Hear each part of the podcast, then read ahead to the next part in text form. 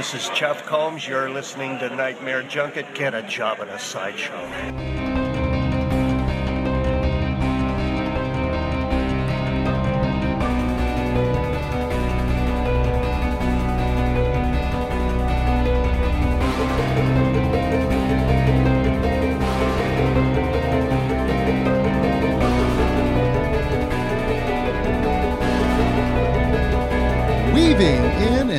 Your consciousness like a bad dream you can't wake from. This is the Nightmare Junkhead Podcast, a horror podcast that laments the loss of analog erotica. My name is Greg D. I'm Genius McGee. And on today's episode, we're taking our final look back at all the memories made, all the movies seen, and so much more that we experienced during this year's Panic Film Festival. And whether or not you've fended off perverts at a nudie booth, you can listen into our show. Simply search for Nightmare Junkhead wherever podcasts are played. Hit subscribe, and when we drop our latest episode, it will download directly to your listening device of choice. All up in your hungry heifer hole. And if you're hungering out on social media, we can satiate your appetites. Uh, you can find us on Twitter at Nightmare Junk and on Facebook at Nightmare Junkhead. And it is on that Book of Face where we have an events tab, which leads to. Shenanigans and post festival shenanigans. And as this episode is releasing on Friday, May 20th, if you live in the Kansas City area, all you need to go to is screenland.com where you'll find they'll have your post festival shenanigans taken care of indoors. And virtually. And the Friday this is releasing. Ooh, are we is he gonna put on his Giallo action toupee? I you know what? I can't tell if it's the Giallo action or the literary agent piece that He- John Saxon he is uses rocking. that same glue on that hat. The hat it tips, but it doesn't, Doesn't fall it? off. It's the same it's that same hair glue. We are talking about a film that we talked about as an honorable mention in this year's Into the Mouth of March Madness tournament. It is celebrating its 40th year of horror, and it's we are rad as shit. and one we just watched actually for the first time. Was it last year? Mm-hmm. As part of our Shudder shout out, we are talking Dario Argento's Tenebrae. Ooh, uh, bring a little Giallo to Friday Night Frights. And I'm not gonna lie, of, amongst the many things involved with this movie, that amazing crane shot that goes like outside the house, in the house, and what have you. But the Goblin score, It's rad. it's one of my favorites. But in the main theme, it starts out with that little vocoder, and it's like. I. I have forever thought it, he was saying "fire it up," so for some reason I've got this really weird connection of Tenebrae and the Crow. So I'm like I'm fighting the urge to be like "fire it up, fire it up," and I don't know if that's good or bad per se. Only if you're wearing uh, black gloves. no, that's part of the Giallo starter. Uh, now that being said, next Friday's Friday Night Fright is a mm-hmm. staple in the summertime. and I'm not saying that our first row is going to be the Gallagher section based on the cutoffs that I'm going to be wearing. But genius, eat shit and die. Hey, Craig, eat shit and live. Why, just the other day, I was thinking, wouldn't it be marvelous if we showed Sleepaway Camp from Memorial Day weekend? Why, yes, that is a great idea. I think we'll do just that. Hmm. I Martha's a trip. Martha's a trip. The whole movie, top to bottom, is batshit wonderful. well, and the best part then is watching all the first timers because every time we screen it, Mm-hmm. we always more go and more back, people. back and look at that because like, like okay, so who's them. gonna see They this for the them, first yeah. time? Ah, like yes, yes, and then right when like oh what's going on? Let's see who the killer really is. We like to slink back and let's just see the jaws drop. I think last time we there was an audible. What the fuck? Absolutely. Yeah, it was great. It was great. always, always a good time. So we hope to see you out for that and then some. Now, the other repertory Sleepaway Camp's screening, gonna be a blast. always a blast, always a blast. Now, the uh, other repertory screenings that are happening on the weekend of the twentieth, one that's an I've seen that for me at least, Mm-hmm. and I know that it basically is all about kind of the makings of a movie and inside Hollywood, but I'd like to th- think that maybe a Clockwork Orange has enhanced it for me when I eventually see it, but. Singing in the rain. Just sing in the rain. I used to really enjoy those old school 40s MGM musicals. Mm-hmm. I think they're a blast. Singing in the rain is a lot of fun.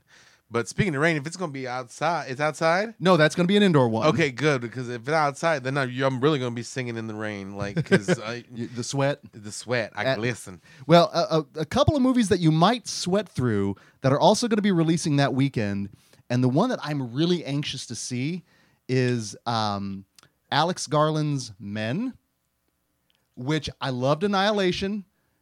Doug uh, Duex Mach- Mach- how do I say Ex that? Machina. There we go. Thank you. And the trailer for this one has killed every time it is played. And I don't know what to expect with this one, but I'm really looking forward to it. And then, of course, for all of you uh, more ribald folks out there, the movie Pleasure will be playing. Ooh, As- heavens! and on top, of course, Doctor Strange into the mouth. No, into the mouth. in the mouth of multiverse madness. Something along those lines, which I'm hoping you dig it, genius. I'm hoping you dig it. I'm looking forward to it. I mean, it's Raimi. It's Raimi, absolutely. Now, if all that stuff sounds cool, and but you don't live in the Kansas City area, and you're like, well, Greg, genius, how can I support Screenland from afar? Well, guess what? Couple of ways that you can do that. Uh, you can go to screenlandonline.com and you can rent a number of films directly from them, or even better, you can become a member of their film family by going to patreon.com slash screenland, where amongst the many perks they have, they offer up a little watch movie watch party that Genius and I partake in called the Shudder Shoutout. And our latest one is actually happening on May 28th. And boy, oh boy, we've got royalty in the house with this one. do the GGP. We are going to be doing a double feature of The Stylist, which just came out to stream on Shudder, Mm-hmm. and another pick that Jill is going to choose, which we don't know yet. A pairing from the director herself. We considered this your stylist sommelier. I like that. And what could be better to pair with those two films than all the extra content you're going to get? With our yakety smack. We like to call it the Nightmare Junkhead, Home game. which includes a customized pre show, introduction by Genius and myself, where we give a little context to the films, customized trailer reel for each film, and of course, the post film discussion, of which we're going to have the one and only GGP with us. Mm-hmm. So if that sounds like something you'd be into, head on over to patreon.com slash screenland. But Genius, if we're talking film family and Patreon, He bellies. don't forget we have our own freaky little corner of the uh, film family going on at Patreon. What's it for? It's it's He's trying his damnedest not to yell it, and I'm just egging him on. I'm just, I'm a little confounded. Like, it's for honestly we we will get to that i promise you i promise you but of the things that we are offering over on patreon if you're on our i've seen that tier or above uh, you're going to hear our latest request and review that was requested by film family member rod from Ottawa. And it's gonna be vicious fun. yes it is. both, both the, in title and in tone. Uh, we also have a number of commentaries, new movie reviews, so many things at your disposal. So if you'd like to become a member of our film family, head on over to patreon.com slash nightmare junkhead, where we indeed have every tier from a squiddly diddly to another time. Another place. It's too many squiddlies. Too many diddlies. I- too, too many squiddlies.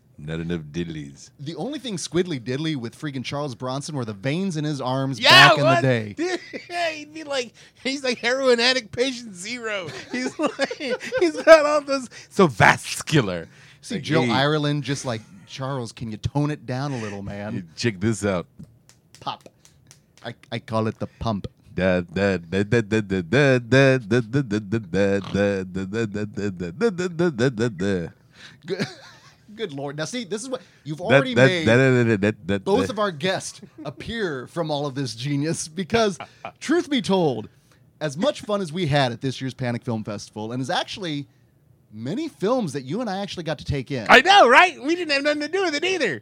it was it was we were kind of talking off balance. I think this year, for at least me, I felt like I had a really good balance of movies to see, things to do, and then just you know keeping you know the the, the songs to made. sing. So I realized if we were going to do a true Panic Fest recap, we'd be kind of doing ourselves a disservice if we didn't bring in some people that actually took in a number of the films and made a number of memories. In fact, we're bringing in some of our favorite peoples to make memories with. Now, of course, you know our first guest because he is a due paying member of the Brian Yuzna fan club. uh, you can read some of his material over at boomhowdy.com or at PitchKC, but more importantly, you know him as the host of Horrorversary. Please welcome back to Nightmare Junkhead, Adrian Torres. Thank you for having me. I think th- this has become a tradition. Yeah. For us, what like for Panic about Fest four recaps? years, Mhm. four or five years now. That i- if it's the week after Panic Fest, I know that I'm going to be sitting down with the two of you guys and and talk about everything that that went on, what I saw, what you guys saw, all the people we saw in there. Well, and speaking of other people we saw, our other guest here is a mainstay at all the film festivals and the cool cons, and you can find her always in the proximity of the uh, the bow, the head, or the interior. Please welcome back the blonde in front, Katie Glidewell. Thank you, thank you, thank you, guys. Vincent Vega. Uh, yeah, that's what I was going for. Yeah. this is Mia Wallace. Listen, again, and it's one of those things where, especially this weekend, not only did Genius and I get to make a number of memories, but we also got to rub elbow with both of you. Yes. Which to me was worth the price of admission in and of itself because one of the things I've really missed these past two years is the Communal experience. Yes. The parties, the, the meeting of the people, the talking face to face. and even as an awkward person myself, I still like to occasionally at least make an entrance or two. And to be able to rub elbows with the both of you, to see you having fun and just engage with everyone, it made it perfect. So I wanted to make sure that we got you both on here. Now, that being said, for our listeners that may not know, please tell them where they can find you out on social media. Uh, plug and promote away. Um, you can find me on Twitter at Yo Adrian Torres. Right on. and you can find me on YouTube, Facebook, and Instagram at the blonde in front. And blonde is with an E. Wait a minute. What? What other? Bl- what are there blondes without an e? I mean, maybe people can't spell. I don't know. I mean, Well, it's like that song. Because I'm a blonde. B L O N D. Wendy. Oh yeah, that's Ju- the thing. It's like, yeah, BL. I don't. Who cares? Julie You're right. Brown. Julie Brown would approve, no doubt, no doubt. So Especially peeping in the window. get the- and- it all comes back to either Devil Times Five or Bloody, Bloody birthday. Birthday. one way or the other. Damn killer kids. well, Panic Fest was celebrating its tenth year of existence. Um, Adrian and Katie. How long have you guys been coming to Panic Fest at this point? Because I know it, it's been quite a while for both of you, but What do you, uh, you know, we asked uh, Adam and Tim kind of their, some of their favorite memories from the past 10 years. I know this is putting you all on the spot, but obviously memories made this year. But what are some of the favorite memories from Panic years past for both of you? Yeah, that I, I think that I'm trying to do math, so I think because I of course did virtually still and came out to a couple uh, last year and and saw Greg I think at at each of the few that I came to in the theater last year. I'm like, oh, I'm I'm getting to see a friend at least, and we still had multiple seats between us and everything. Absolutely. Um, but it's hard to to pick one because there's just been so many memories in the last like I think it's six six or seven years that that I've been coming to them, and but things that that stand out are are weird moments that most people won't understand. So if I say um, the the podcasting booth of death, Yes. Oh, yes. Oh, yes. that would that that, missed that would the be it. podcast booth of death. That was it, fun. because it was see-through jail cell. It Exactly. Made me feel like, it made me feel like Hannibal. in the, in like, the middle of everything. Right, or like you know, I'm Ian McKellen in, in like X Men Two. You know, but it was it was it was funny seeing eh, like looking in and getting to see everybody who was recording and everyone's having a good time and then they they open the door to go out and everybody's fanning themselves and and like gasping for air all of a sudden because it was a flower cooler and it was moist and hot. It was a goddamn greenhouse in there. And I will say also, Adrian, you were responsible for one of my introducing one of my favorite screenings, The One Cut of the Dead, Yeah. which still to this day is still one of my all time favorites. And one lesson I learned in that uh, podcast booth of death: do not um, run afoul of taxidermists.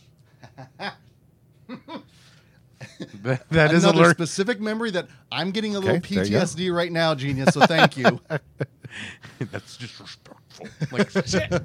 Katie. How about it yourself there?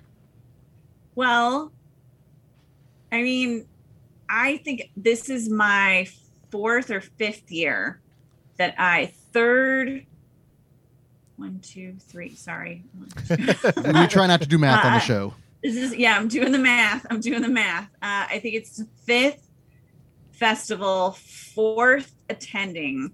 And i my i believe if i can recall my first film that i watched um, at my first panic fest was tigers are not afraid. Oh god damn. which i mean if that doesn't set the tone for the i mean that set the bar for every panic fest i've ever gone to because that ended up being like my in tie i think for my favorite film of that year and to watch it there has always had a great place in my heart and um, then i mean i think that's i met you guys there Mm-hmm. I met you guys at that Panic Fest. And then seeing I, that was the first time that I saw Joe Lynch and Adam Green.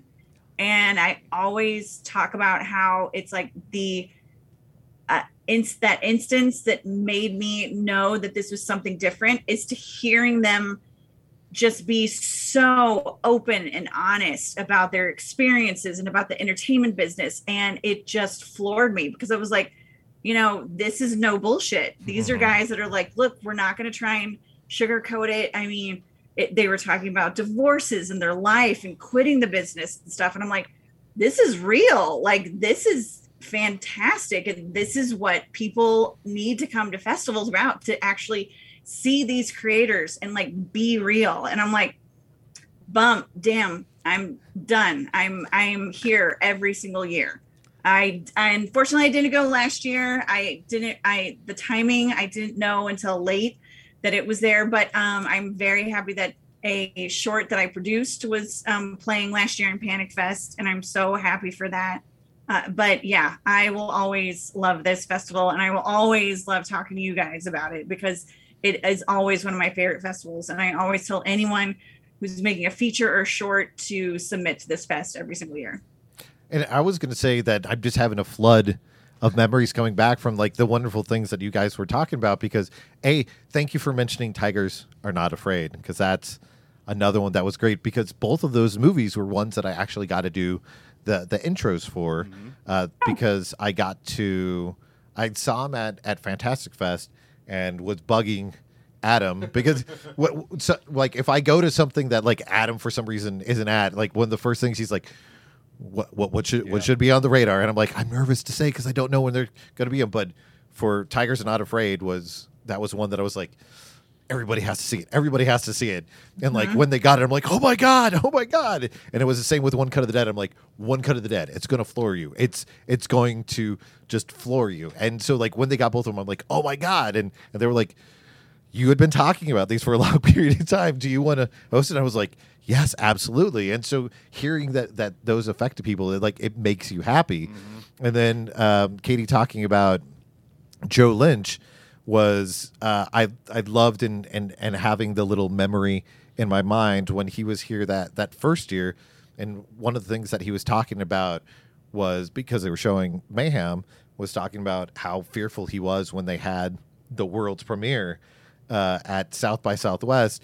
And he, he pointed at me and he goes, "You know what I'm talking about," because we, we had bought it because that was because I that was one of uh, the first like big uh, fests that I got to go to was at South by Southwest, and I was so glad to see it and like saw that experience and everything. And I think it was like the day before um, th- they had the the movie crypt and everything. He was he was talking out or it was at it was we were at the tables and we were talking i mentioned to him being there and he's like oh my god how how was it i was so it's it's a blur and i'm like no it was it was great and it was memorable and like it inspired me because of how just honest and everything you were. So so then the next night when he pointed everything i was like i i have that that that moment. But i mean that's that's an example of stuff that you you get to be part of it just any film festival. You don't know when you have these filmmakers are are there, you get to learn these interesting stories that just enhances your experience so much. Yeah, and another great thing about Panic Fest is more than likely a movie that you're going to see there is going to be on your top 10 of that year. Mm-hmm. Yeah.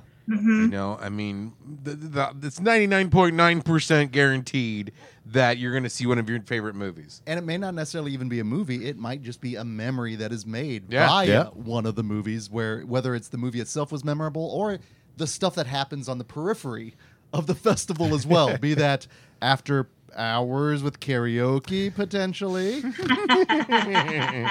but no, I will, and that's Why, one thing- whatever do you mean, sir? Heavens. But Katie, honestly, like, yeah, Adam and Joe, their candor of anything honestly helped me address my depression and then actually talk about my my separation and because I've always been very honest with people on the show because I think it's you know I've got a I don't want to say a relationship with our listeners but I if anything it keeps me you know Honest and open. honest and open absolutely. And when i to hear him go through all that like yeah it's i mean they're part of my monday rotation. I support them on patreon Your like Sunday burrito. oh oh. Movie crypt live once a month. Joe lynch's hefty burrito hefty breakfast burrito. But even like this year uh he was walking up with uh, becca and i was just happening to be walking out and he saw me he's like come here Yeah, he Just just said opened it his made, it made me arms and- so happy. It made me just like, ah, I'm being hugged by John Lynch. It's like a big giant Wookie blanket. Yeah. or a wicket blanket in this yeah. case Well, b- yeah, a Wookie sized wicket. Because I, I think that's one of the the nice things that, that he's he's become kind of both a a, a mascot and, and patron saint Yeah. uh, of the festival because he, he gives everybody that time. Like I think it was Friday night, I was outside and I was talking with Jesse, who was talking to, to Becca and Joe and everything. And, and at the very end, you know, Joe introduced me to her and everything. And him saying my name, you just have that little moment that you're like, he, he remembers me and remembers it. But but I mean, he's he's been he's been coming so long that you you form this weird friendship with these people that you're also looking up to and everything. That Yeah. but he spends so much time just talking to everybody, seeing all the movies, asking people what they're seeing and enjoying and everything. That it's it's. I mean, that's one of my favorite things about film festivals like this, whether it's this or something like Fantastic Fest or when it was going on Cinepocalypse. That that you have these people who who are mingling, Yeah. you know, and they're taking in the movie, and you're getting these experiences and stuff like that. And so it's because it's one thing to like um, see a movie with the director, then the director's all like, "Mm, "Yes, I believe this film." Blah, blah, blah." But another thing, like when the director comes in, like, "Yeah, this was a bitch to make," you know, and then like be cool with everybody and like almost like, yeah, they're like stars. They're just like us, just way more talented us, Yeah. you know. Ha- having having them look at something that that somebody just ordered from the bar and go, "Oh, what what did you get to to drink? Is that good?" And then ordering one themselves. Yeah, yeah, that's Well, and I think also the appreciation and the I mean, there were a number of uh creators that came in. I call them creators, directors, you know, whoever's involved with the film, you know, they're creating art. And uh I with is the uh the creeping Yes. I mean, they came from England. and That was a world premiere. And they were so, I mean, that was again a bitch to make. There's a lot of stuff that happened and a lot of emotional things that happened to the director. And it's the honesty that, you know, I always am, I don't want to say intrigued by, but it's the honesty that I'm always, I always just am so grateful that they're able to be this open with this, um, with this audience. And then just appreciating everyone who stayed, everyone who's there for the Q and A. I love recording the Q and A's Yes, and yes. posting them on my page. So it's like so people can experience that. It's like if you can't watch the film, watch this because that says that can say so much more about the film. But then you know, watch the film, obviously. Right. yeah. yeah. Um, but yeah, I mean, it's this is one of the most honest uh festivals that you have, and I love it. And I mean, you know, I always love everyone. I mean, Screenland Armour. It's if you want to talk about memories. I mean, it's. I mean, the, after the first, I feel like after that first weekend, anytime I went there, I it's like I was going to see a family member. I mean, Yeah. ev- it's like seeing you guys, seeing Abby who used to be there, um, Kaylee. I mean, Mhm. it's just one of my absolute favorite theaters. And in this amount of time, like from 2018 to now, to how much it has expanded Mhm. in that amount of time is just fantastic. Technic- And- and we're, we're all actually recording here in Yeah. Screenland in the back Yeah. office right now. So, But I, I'm not.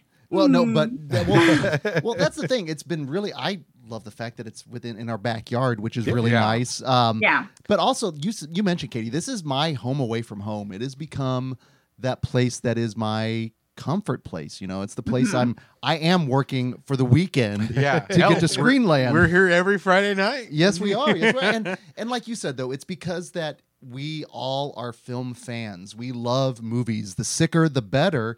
And I'd Oh, like, yeah. I'd like to think that, and again, the word inclusive gets thrown about a lot. And I think it's sometimes used when maybe it's not necessarily, you know, applicable. But man, there's something I really think, and maybe it's the Midwest attitude, but I think there's something that's very, very relaxed and chill and non pretentious about this particular film festival because it's just for people that love movies. Love movies. Yeah. If you love Movie movies, lovers come in, come in here. You're I, I, good. I think that was one of my favorite moments for this year when it was on. I think it was it was either Saturday or Sunday when Greg and I were seeing each other, and we we gave each other a hug. And Becca happened to be off to the side, and she goes, "You guys are so nice here. Everybody's giving each other hugs, and no one." Well, no one man, does that's it. how we do it here. Yeah. This here part. She Yeah. goes. She goes. I'm. I'm in L.A. No one. No one does that. And then she looks at us for a second and pauses and goes, "Can I? Can I have a hug?" And Greg and I are like, "Yes, absolutely." I don't know how they do it in the big city, Yeah. but around these parts here, we give each other proper greetings. Well, Come here, speaking, little lady. Yeah. speaking of I'm gonna hug you tighter than uh, nuts on a new bolt. no, n- only no. would have been better had you done that in a Buck Flower voice. Don't. No, because then it would be creepy. Because I could be saying something wonderful Wait. like, "Come here, little lady, let me give you a hug," as opposed to like, "Come here, little lady, let me give you a hug." you know, it adds that that buck slime. So like, Happy Easter, everybody! Happy Easter, everybody! you know? Ooh, that's good. Jesus. He wept. He wept, especially on Easter. Now, Jesus wept. Can you imagine Buck Flowers' Hellraiser? Like instead of blood that gets falling on the floor, it's like Mad Dog, and like he comes in. God damn it! I've been in there for so long. Oh, shit, my joints are probably the size of a, a bowl with blue balls. gi- gi- give me a come to daddy with Buck Flower. Come to daddy. Ew. Ew, ew. Okay, okay. Let's get it. Let's get it under control here. Yeah, what So- the fuck was last year?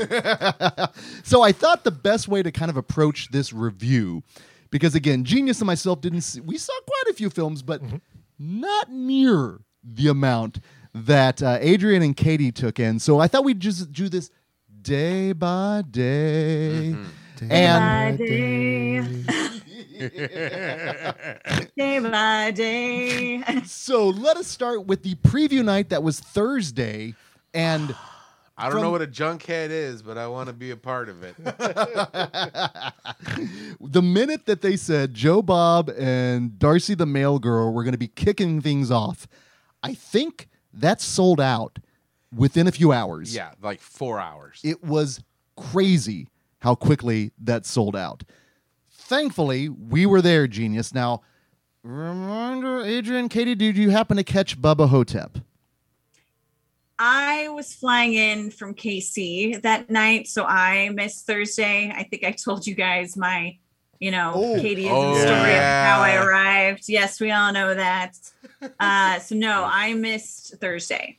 Well, let's. Although I have seen hatching. I have seen hatching. I, I did see Yeah. hatching. I and did that's see just hatching. yeah. Adrian, you were at Hatching. So Yes. Hatching, I remember just seeing the still with the Big girl ass egg. and the big ass egg. Yes. Yeah. Now I will say this: when we're going to talk about the films, especially the newer ones, Mm-hmm. not necessarily the repertory screenings, we will try to avoid spoilers. But Hatching, Yeah. what was that one like? I think the best way to kind of pitch it is a little bit of David Lynch's Blue Velvet, a little bit of the the satire film. Uh, I believe it's called Greener Grass, um, and a little bit of uh, trauma through the lens of uh, very clean Swedishness. Because greener grass is weird as fuck. Yep, there's there's definitely part. Katie, have you seen Greener Grass? I have not seen greener grass. Yeah, because Greener Grass deals with uh, some things being amuck in in, In suburbia. Suburbia. Yeah. Um, Okay. But Teeth and like all sorts of weirdness going on. there, there there's a there's a part where a, a child turns into a dog. Um, but but it definitely has that playing upon what everybody sees with suburbia and things being rotten and weird underneath, which is where the you know blue velvet part comes into it. And then in some of the gross out bits, definitely had some moments that that would make uh, Troma fans uh, e- excited by some of the viscera. But then it also gets into to weird um, social standing politics, uh, parental politics, Yes. Is it funny? social media politics at points. But Yeah. I think that definitely social media, um, politics, and just what you were saying about parental, like, you know, kids are kids and let them be kids and don't try and live your life through your children or try and make them grow up uh, sooner than they need to be. And I think the practical effects on that were actually some, one of the best um, of the uh, films in the festival. And I really, I, I actually like this film a lot. I like the story. I love, I love the acting, and yeah, I think anyone who has seen a lot of influencers and stuff like that, it's not necessarily always what you were talking about um, as green as it should be. So I recommend this movie. I, I do too. Um, to to go off of what you were mentioning about the practical effects, the CGI that that's in the movie with the bird creature is for how like for the budget of the film, it's integrated so well. Like it, Yes. it, it, it feels tactile and it actually feels like it's there. So there's a weird creature monster. Oh yeah. Yes, very. Oh, yeah. Yes. Because I Thank you. For, yeah. Yeah, I don't want like the weird creature monsters subliminally. You know what I'm No. saying? If it's No. gonna be a Oh, weird no. creature monster movie, No, I want a weird it's- creature no, no, monster. no. Okay.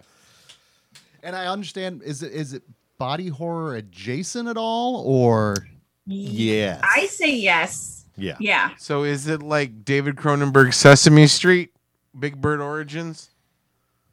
Uh, Uh, kind of like David. Uh, This is what would No, happen if I got a great big like- egg. it's more like David Cronenberg's The Fly, but if The Fly was a young Swedish girl. With, with with a little bit of the brood in there. Yes. Yeah. Come, come, look at look what happened, David. Hey, look, look at this. Bjork has nothing to do with this Maybe genius. ma- it, it also I, I, lick the I lick the wounds. it it, al- it also has uh, uh, a couple parental moments where you're like maybe don't be so cavalier when uh, Yeah. having conversations with your 12 year old daughter. Yeah. That's what it's like. You know, kids are supposed to be kids. They're not your best friends. Like, have your best, have your own best friends with that. Don't try and, and that I think says a lot about the parents that it's like, look, if you have to tell this to your kid because you're like, oh, I'm so glad I can tell this to you. No, no, Yeah. they haven't. Yeah. No, that Yeah. you shouldn't be telling them that. No, My my I think my favorite moment of the movie is nothing gory. It's nothing big or special. It just has a part where the the main character daughter wants to go into the room and say something to her dad, who's just in there tuning a guitar, and she comes in. He's like, "Oh, yeah, did you did you need something?" And she's like, "Uh, well." And he's like, "I I got a new guitar. It's it's cool, right?" And she's like, "Uh, yeah." And he goes, oh, oh, okay. And then just puts back on his headphones like, you didn't need anything else, right? Oh, okay, bye. And it's just how, how understated but also perfect that it is. Like, well, there's there's part of the problem. yeah, And I think anytime that you can make people cringe via the the the viscera and the, the like the actual effects, and then also just the awkwardness, yeah. that's kind of what Panic Fest is built upon. Is Yeah. those weirdly, oddly built together films like that. Mm-hmm. I would say I was actually more. I felt more uncomfortable between the conversations with the child and the parents, Parents, yeah. than the actual effects and stuff. Because I was like, this is just so. I just feel so gross. What you guys are doing? It's like stop. So is it So there's- basically Cronenberg's Toddlers and Tiaras? Yeah. Ooh, you had my Not. You had my curiosity. Now you have my attention. Hey, Attention. Katie, Or maybe it's David Lynch's toddlers and tiaras. Katie, I, I, I just want to say I think you did a really good job explaining that, but you didn't quite stick the landing, so I'm going to need you to, to, to do that again. Which one? I, I, w- I was being the mom in, in the in the film there for the oh, family. Oh, oh, yes. Now I get it. He, he can't help but do that. He can't help it. He's he's he's putting he's thumbing his nose up at us right now. It's horrible. Yeah. So I didn't see Hatchling, but it sounds like I should. Although the Hatching, Bubba, yeah, definitely but fun. the Bubba Ho-Tep screening was fucking rad. And then again, the main thing is a large number of people were seeing it for the first time. Yeah. and to see it in theater one with Joe Bob in attendance, the little intro beforehand where he did definitely lambast practically every title at Panic Fest, talking about And about Joe Lynch. and Joe, yeah, well, And Joe Lynch. and and Lloyd Kaufman and Mick, Mick Garris. Garris. Yeah, Joe Bob had plenty to say for the weekend. I will say this: I got not I don't want to say roped into helping Joe Bob at the merch table, but it was one of those things where Genius and I try to fill in spots when we can, and it just so happened they're like, "Greg, get over here. You're the assistant." And Okay. Then they threw me. They were like, "Do you have Square thing on your account?" I'm like, "Well, I'm a Square. Does that count?" And they're like, "No, download the Square thing." So all of a sudden, my anxiety kicked in just a little bit because I'm like, "Oh God, I got to do math. This is not good. This is so not good." But needless to say, between Stacy and myself, Stacy Pippa, who is also amazing and awesome, we were able Yes. to to lock it down. And quite honestly, so many people were there to see Joe Bob and Darcy, and he- they took the time to talk with every, mm-hmm. and they gave them t- every single person time, and it was such a masterclass of like how to treat people that appreciate you. And it was mm-hmm. just so nice to see, and to see people so genuinely happy. Yeah. Again, I don't think I we could have had a better kickoff for Panic Fest. Just the the before and after between Hatchling and Bubba Ho-Tep, it was quite nice. Now, that being said, let's head over to Friday and a number of films. And I believe, Genius, you and Katie took in one of the first films on Friday, correct? Yes, it's it's crabs. It's crabs. Crabs. It's crabs. Pos- Poseidon wake up, he look at you and He say, go, oh, I fuck, "Fuck up. up." I You fuck are up. nature's biggest fuck up. Oh, you know who I else? do. You know who else have tail and scale and and shell? Bitches. Bitches. Okay. I missed this one, but Radu. apparently. The great Radu. Oh, and that's what It you. has the best quotable lines. Like Yeah. orphans, even orphans don't want to eat you. So I, They I, look at you and puh puh on ground. I heard this was very sci-fi esque, but in a Yes. good way. Yes, it is yes. Hey, early to- 2000 sci-fi. Yeah, at S Y F Y. Right. Right. Sci-fi channel. But it was the time when they're like, fuck it, let's have fun and make fun movies mm-hmm. with like low budgets, very very spirit of Corman. You could see the very Corman-esque, but for they it was it was significantly funnier than I thought it would be. And it definitely got more wilder than I thought it would be. I, I wasn't expecting like one, the practical effects were very fun. You know, I wouldn't Yeah. say that everything was like, oh, that looks like a big giant monster horseshoe crap. But at the same time, I'm like, they're passing, they're scary. And it was almost if like I was gonna nerd knowledge it, Oh, ge- genius! I I can tell Greg exactly why it was up your alley, oh. and that's because w- one of the films that I hope you choose, I'm just gonna steal right now. The steal. Gremlins Two. yes. Oh, oh. Well, Yes. and Gremlins. Yeah, Gremlins. Yes, it was is it's a cross between um Humanoids from the Deep, oh no. Gremlins 2, and Pacific Rim. Oh. Well, and I think it definitely and it had nods to like uh Dark Jaws. Crystal, Oh. Jaws. Uh, Goonies. uh, what's the Canadian show with the kids? who- Degrassi. No, no, no. Oh. the Oh, Todd Pink. Naperbuke of Evil? and the black and the blue and the uh um Rangers.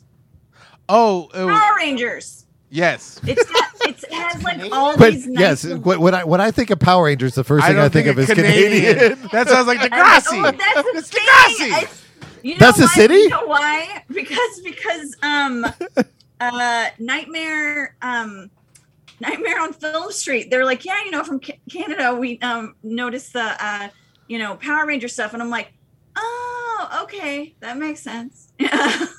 Because I didn't know, and but they, I feel like they had. I thought, yeah, but they de- um Crabs definitely had uh, nods to all these different films, and it was just so. It was actually well acted. Yes. I actually, th- I think that is the key to it. I mean, the special effects. Um, I've seen this, you know, streaming because I had to judge it for another festival, Mhm. and I actually um, nominated for an award. Seeing it in the theater, different, maybe not as great this is a on the TV big screen movie. as it is on the small screen, and yet still Yeah. fun when you have cr- crabs that are like humming, you know, Mhm. and I get to say I love crabs and stuff like that. But I mean, it's like it, genius. You nail it. I mean, it has that Corman es- that um, essence to it, but it also has and it also has that uh, Troma Lloyd Kaufman. And I love the fact that both of them have little um, mentions in the Yeah. film, in the Mhm. credits and whatnot. Because as soon as I get it, it's like it's a very Troma um, film directed by Roger Corman, and I love. I mean, Radu had amazing Robbie lines. has great lines, but it had a lot of heart too. It Yeah. wasn't just like let's make giant crabs and be stupid. You really actually didn't want bad things to happen to these characters, and you hoped that like people would hook up, and you hoped that the nerdlinger would find love with the main girl. You know, so like I was like, yeah, go for it, kiddo. And then when finally all the kaiju shit breaks out, oh yeah, then you're like, this is a fucking blast. I was the one who was 50-50. Radu's the one is is what Radu and the effects is what pushed it over the edge for me. I I, enjo- I enjoyed it. I enjoyed seeing it with everybody. I think definitely seeing it with a, a festival crowd uh, helps. Yeah, I, I- I, w- I was just a couple notches below you guys. Yeah, I think this is definitely like, hey, let's get a bunch of beers and the and the gang together and watch a, a fun movie. I, I would I would want a sequel that was just Radu. Radu Yes. versus more crabs, or Yes. like maybe Pacific. Rim. Maybe Radu gets his own kaiju. No, just just call it like you like you did. Radu versus more crabs. Is there going to be an well, it's exclamation like, point? oh, it's Two exclamation points. Oh, that's not Badger. That's not Badger. it opens up with a sex scene, like a full on Yes. beach sex scene. Yeah. It says crabs, and you're just like, And okay, cra- that's funny. I mean, Ra- ra- when when they're driving uh, through through the, the city and there's all the carnage and and Radu's making little comments about everybody who's who's there. The part when he goes, "Oh my God, get out of there! They're killing that guy!" and then all the crabs stop and look at him, and he goes, "No, no, no! Please don't pay attention!" And then they just go back to killing the guy. and it's a bummer because I was going to see this one, but then again, I I, I got roped in to picking up Mick Garris, which was wonderful to, to meet him. But I, if anyone knows me, and you all know me, yeah. I'm socially awkward. I'm an introvert, and if I don't know someone, and even if someone is nice, and it, I think it was the hair that threw me off to see it like right next to me and blowing in my air conditioning. I I don't. I wasn't awkward on the drive home from the airport, but I know I was unsettling him a little, and I felt bad. I and maybe I'm just making Creeped it up. out Mick Garris. Oh, I- I think the I guy who brought critters the to nicest the man on the planet. I just felt bad. So I Oh, felt nice. even worse that I missed crabs. And I was like, God. So I told him, I told him from here on out, I am not picking up anyone from the airport anymore because I'm going to weird him out. It's going to start things off badly for him. God help me. We need Sorry. To, we need to pick him up in our ambulance when we get to that. That's how. That's how we save the day. And Chuck Mangione is actually involved with the Cannonball Run. Exactly. So there so you go. that being said, so obviously Crabs is a definite crowd pleaser. Now, what else happened on Friday? The next movie that me and Katie saw was Bitch Ass. I was there for bitch ass. I bitch I, ass. I I will say that I will excuse part of myself from the conversation uh, on this because I I did see it.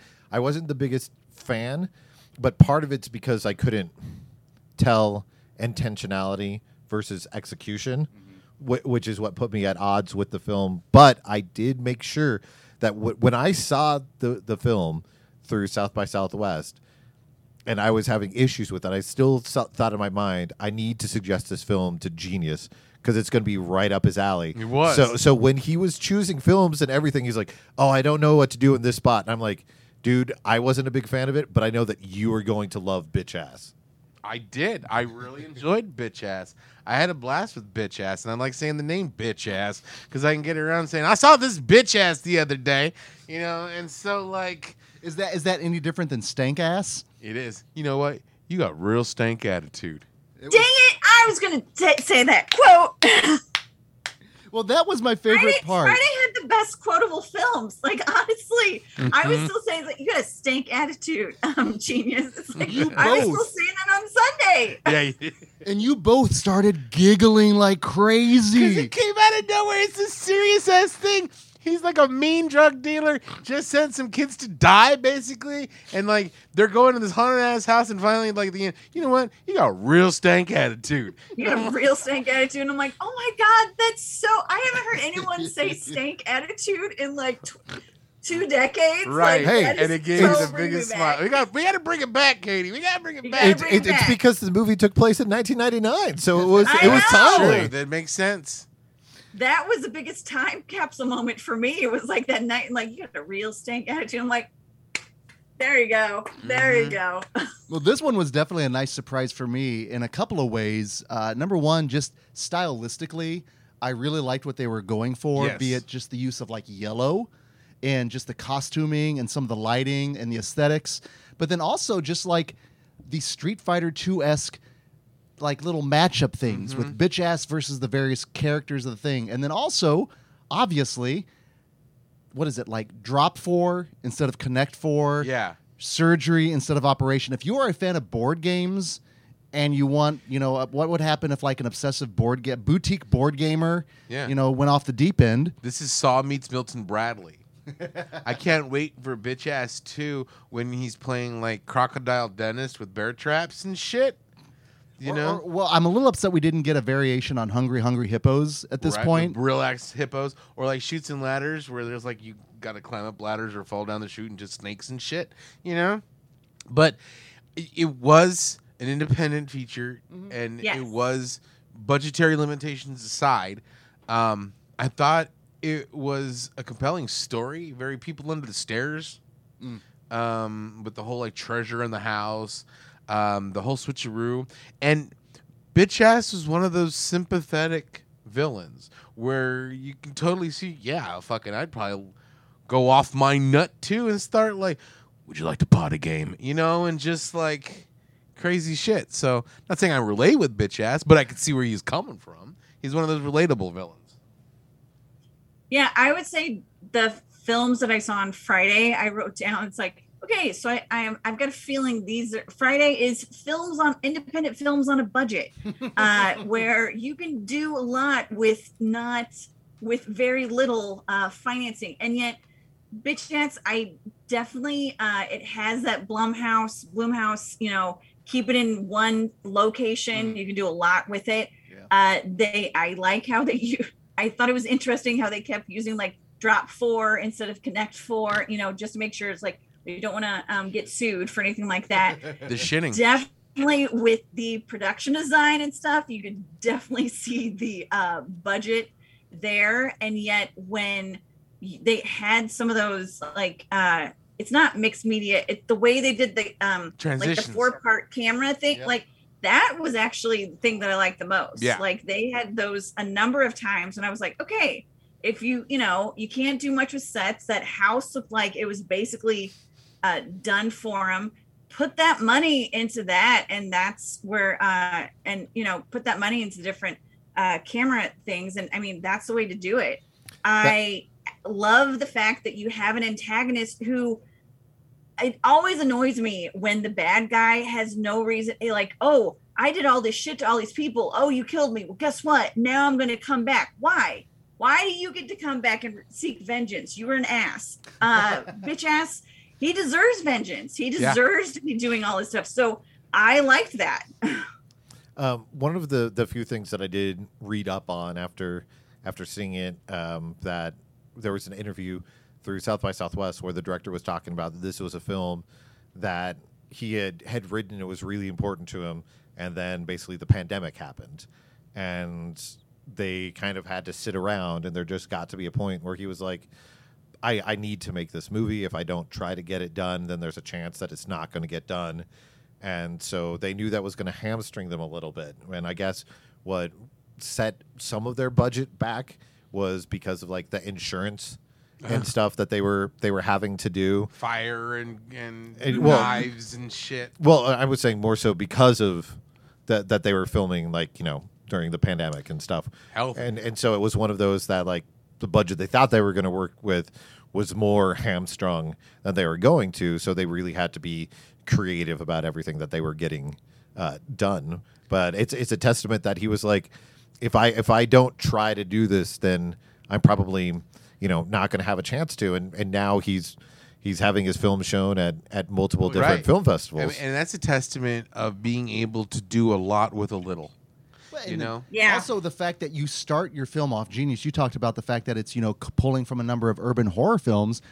You got Tony, Tony Todd. Todd Yes. being your crypt keeper. Yes, And and it was wonderful. it's so- Love that. and the VHS aesthetic as well. So they're Mm-hmm. definitely going for a certain crowd. Felt 1999 in both like tone and execution, and I mean that in a very good Yes. way. Agreed. Well, and the casting I thought was fantastic when you've got uh, Quentin's mom and the younger version of her, that how they look so similar in different aspects of um, their facial feature and their smile and stuff like that's Mm, hard yes. to do. And you know, the acting with the number of the actors was very, very good.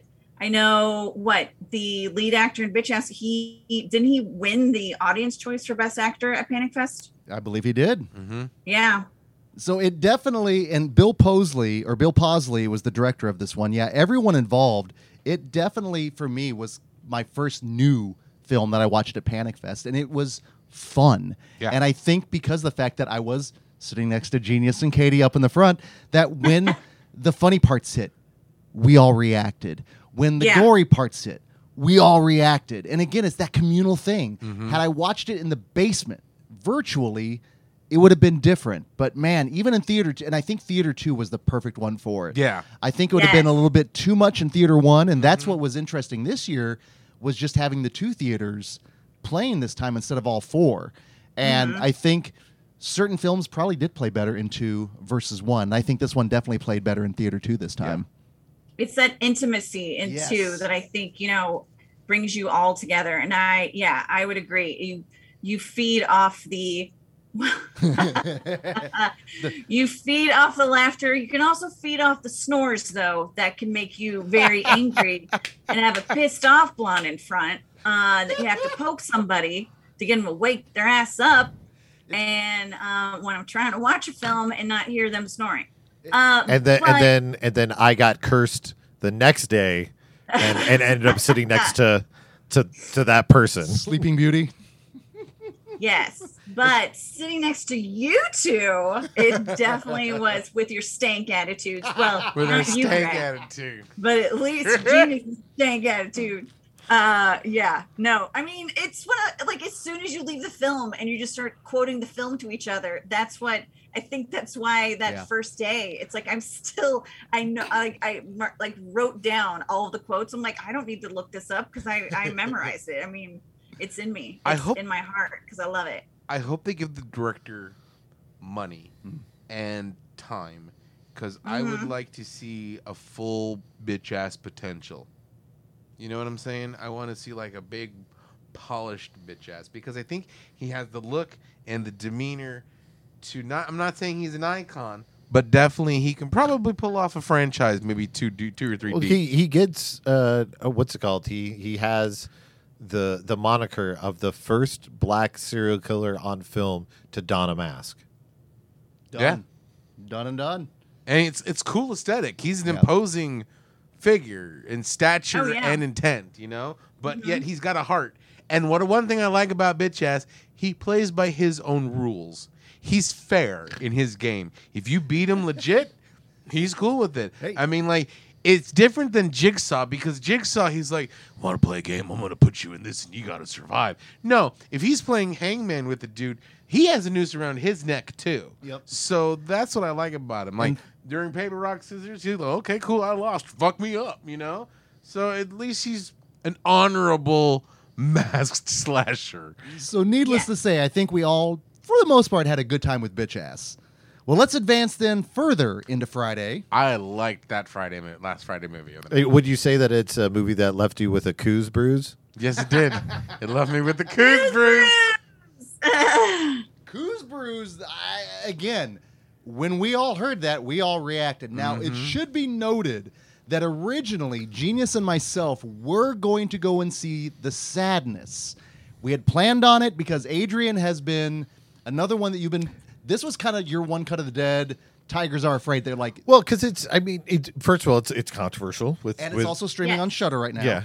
Uh, but it, it was a, a film that I saw at Fantasia uh, last year, and uh, if you're coming to to Panic Fest, you know that there's going to be at least one zombie film, and it's not just going to be one zombie film. It's going to be one zombie film that's going to destroy you in in one way or the other. And the sadness i- is a movie that definitely has that destroy you because it's it's a, it's a mean little movie and it doesn't Yeah. let up on that on that meanness.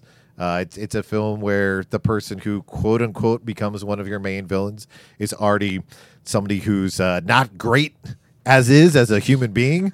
so then when they're they're afflicted like this, it makes them even more terrifying. And it's just it's a movie that you're like, oh, maybe this is going to be the scene where there's either some levity or something good happens. Nope. Okay, I'm on board for that. Well, and I always uh, say, like, my little cinema cocktail for the sadness is like if you had, if the crazies in a Serbian film uh, made a like horrific, inhumane child, it would be the sadness Yeah. because it's one of those like trigger warning, Yeah. anything, anything goes.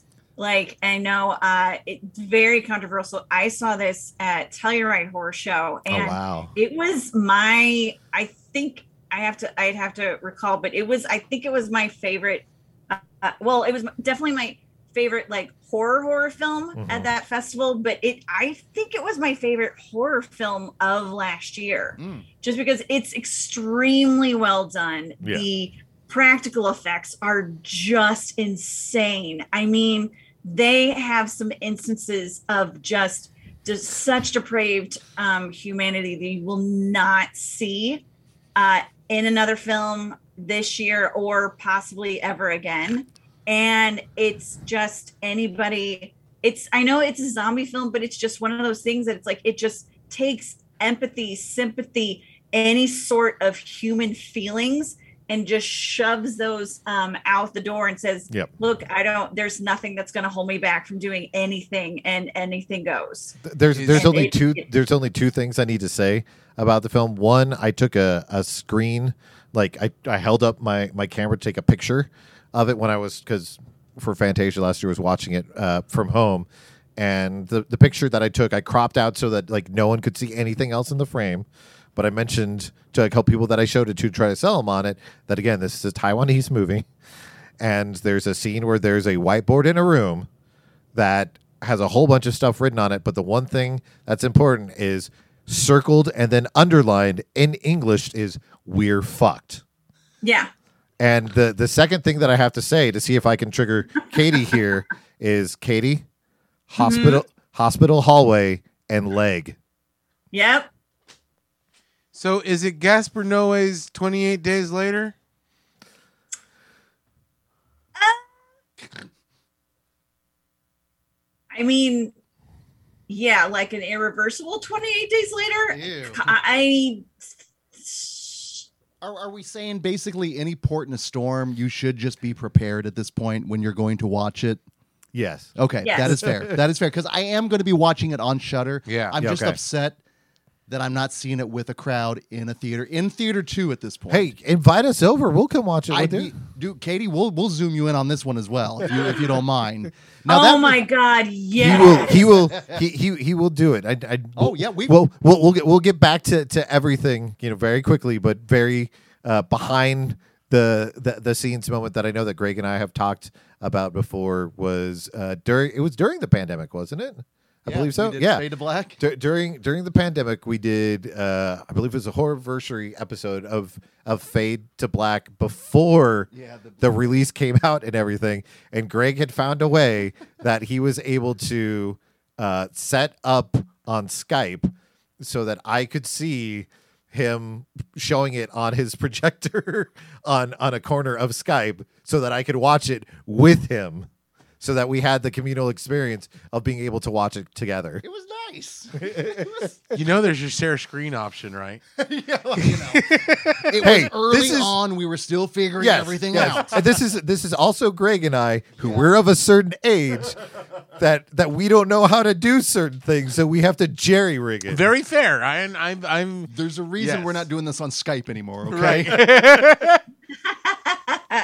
No, So- I would adore that because I yeah, to see I mean, people Mm-hmm. at Panic Fest they were asking me about it and I was like it's it's a movie that should be seen. Mhm. I mean, I it's again, it's, it's so well done, but it is pardon my French fucked the fuck up. I Yes. mean, it is similar to what I think French horror is, where it's Mm. like it's just to me, French horror is just the horror. It, no one wins. Yeah. No one wins in French horror, and Yeah. this is kind of it. This, is, very much that. Yeah. Yeah. That's fair. That's fair. Now, it should be noted, instead of the sadness, Genius and I actually me. got the opportunity, and, And and me, yeah. We were all there. we're all there. Yeah, no, and you're all there. it was a happy, not a happy accident per se, but we were lucky to take in the U.S. premiere of Revealer, as directed by Luke Boyce, and it should be noted on the day we are recording, it just came out. They're going to be premiering on Shudder here in June, I believe. Yeah, I just saw that too. So that is so freaking cool. So that being said, uh, anyone on Patreon can hear my thoughts on Revealer, but I'd love to hear your all thoughts on Revealer. Not as 42nd Street as I thought. you know, when when when you hear the synopsis, uh, a, s- a s- a dancer and a protester are stuck in a nudie booth during the apocalypse. I'm thinking okay, it's more ribald, right? No, and like I said during the during the um, Q and A, this was horror's My Dinner with Andre Yes. and it worked for me. The the the chemistry, the the conversation, the the politics involved, everything worked. Yes. You you know that you've been quoted on that, but by the by the director. Really? He did he did in he did an interview after Panic Fest. I think a couple days afterwards, and he goes, "Somebody described it as the horror version of My Dinner with Andre," and that just warmed my heart. And I was like, "That was genius! That was genius. genius!" Oh, thank you. Oh, thank you. So he's I the, the reaction that he If he I can get that on the if I can get that tag Yeah. on the poster. Oh, there, there's a chance he was taken aback by it, and now that he's mentioning it in interviews, it it clearly struck a chord with him. cool. Well, no, for for being two people talking for 90% of the movie, it was it kept me captivated the whole time. Yeah. seeing where this is going, what's going on, the dynamic between the two characters, and the whole like not mystery per se of the characters because they're not necessarily um, mysterious, you know. But each of them have some sort of secret, and finding that out, of, like who's the uh, who is Closeted, potentially. and then who's also the man in the other person's life that they're talking about that's so important, you know. Mhm. And then again, the politics of it, and you know, I think, I think, especially here in the Midwest, we need to send a copy of this to everybody at Westboro Baptist Church, just Yes. to be like, hey, here, watch this movie, check this out. This will play a great double feature with Red State. and Jesus Camp. Yeah. Yes. Well, and it was interesting. Like uh, that was the Q and A, and you know the cast and three members of the cast were there. Uh, was the director Yes. there? Yeah. Yes. Director and the co-writer. screenwriter. hmm he, he was he was in the dope ass white jacket. Yes. And what it was, I mean, total, it was 21 days, like 13 days to make it and Mhm. eight days to write it. hmm And then it was filmed in July of 2020. So, like, right in the middle of the pandemic, you know, right when no one was filming and this was happening. Yeah. And just using two like basically one location, like taking the one location they had, twisting it on its side, and like it's the same location. That I mean, again, with Friday, it's like there's you know this watch this you know watch the q&a to see how they did anything because again this is what you can do on a budget. You mhm. can make a film. You can do these things. You just have to do them smarter. And um do it like this i mean the performances both those leading ladies were Oh. fantastic Katie won. Uh, She won- Caito won, she won. best. Yep. Yeah. you know and Best she's actress. also she's uh, involved in Black Mold as well. Mhm. And that's the Yep. other thing. Freaking Robert, Sarah, you know, all of them involved. Yeah, I just love that Mhm. film family coming together and collaborating like Mhm. that. It's They so make good freaking stuff. awesome. They make good stuff. they're honestly the best crew to work with. Like they, I've worked on at least three movies with them, and it's I tell this to everybody. It's like it's they know what they're doing. They do it like exceptionally, and they and, you know they make sure to make it work. Mhm. Yeah. And it was funny. The movie was very poignant and very funny. I was laughing throughout. And when the gore hits, because there's not a lot of gore for being a apocalyptic, Yeah. you know, hellscape, Mhm. basically.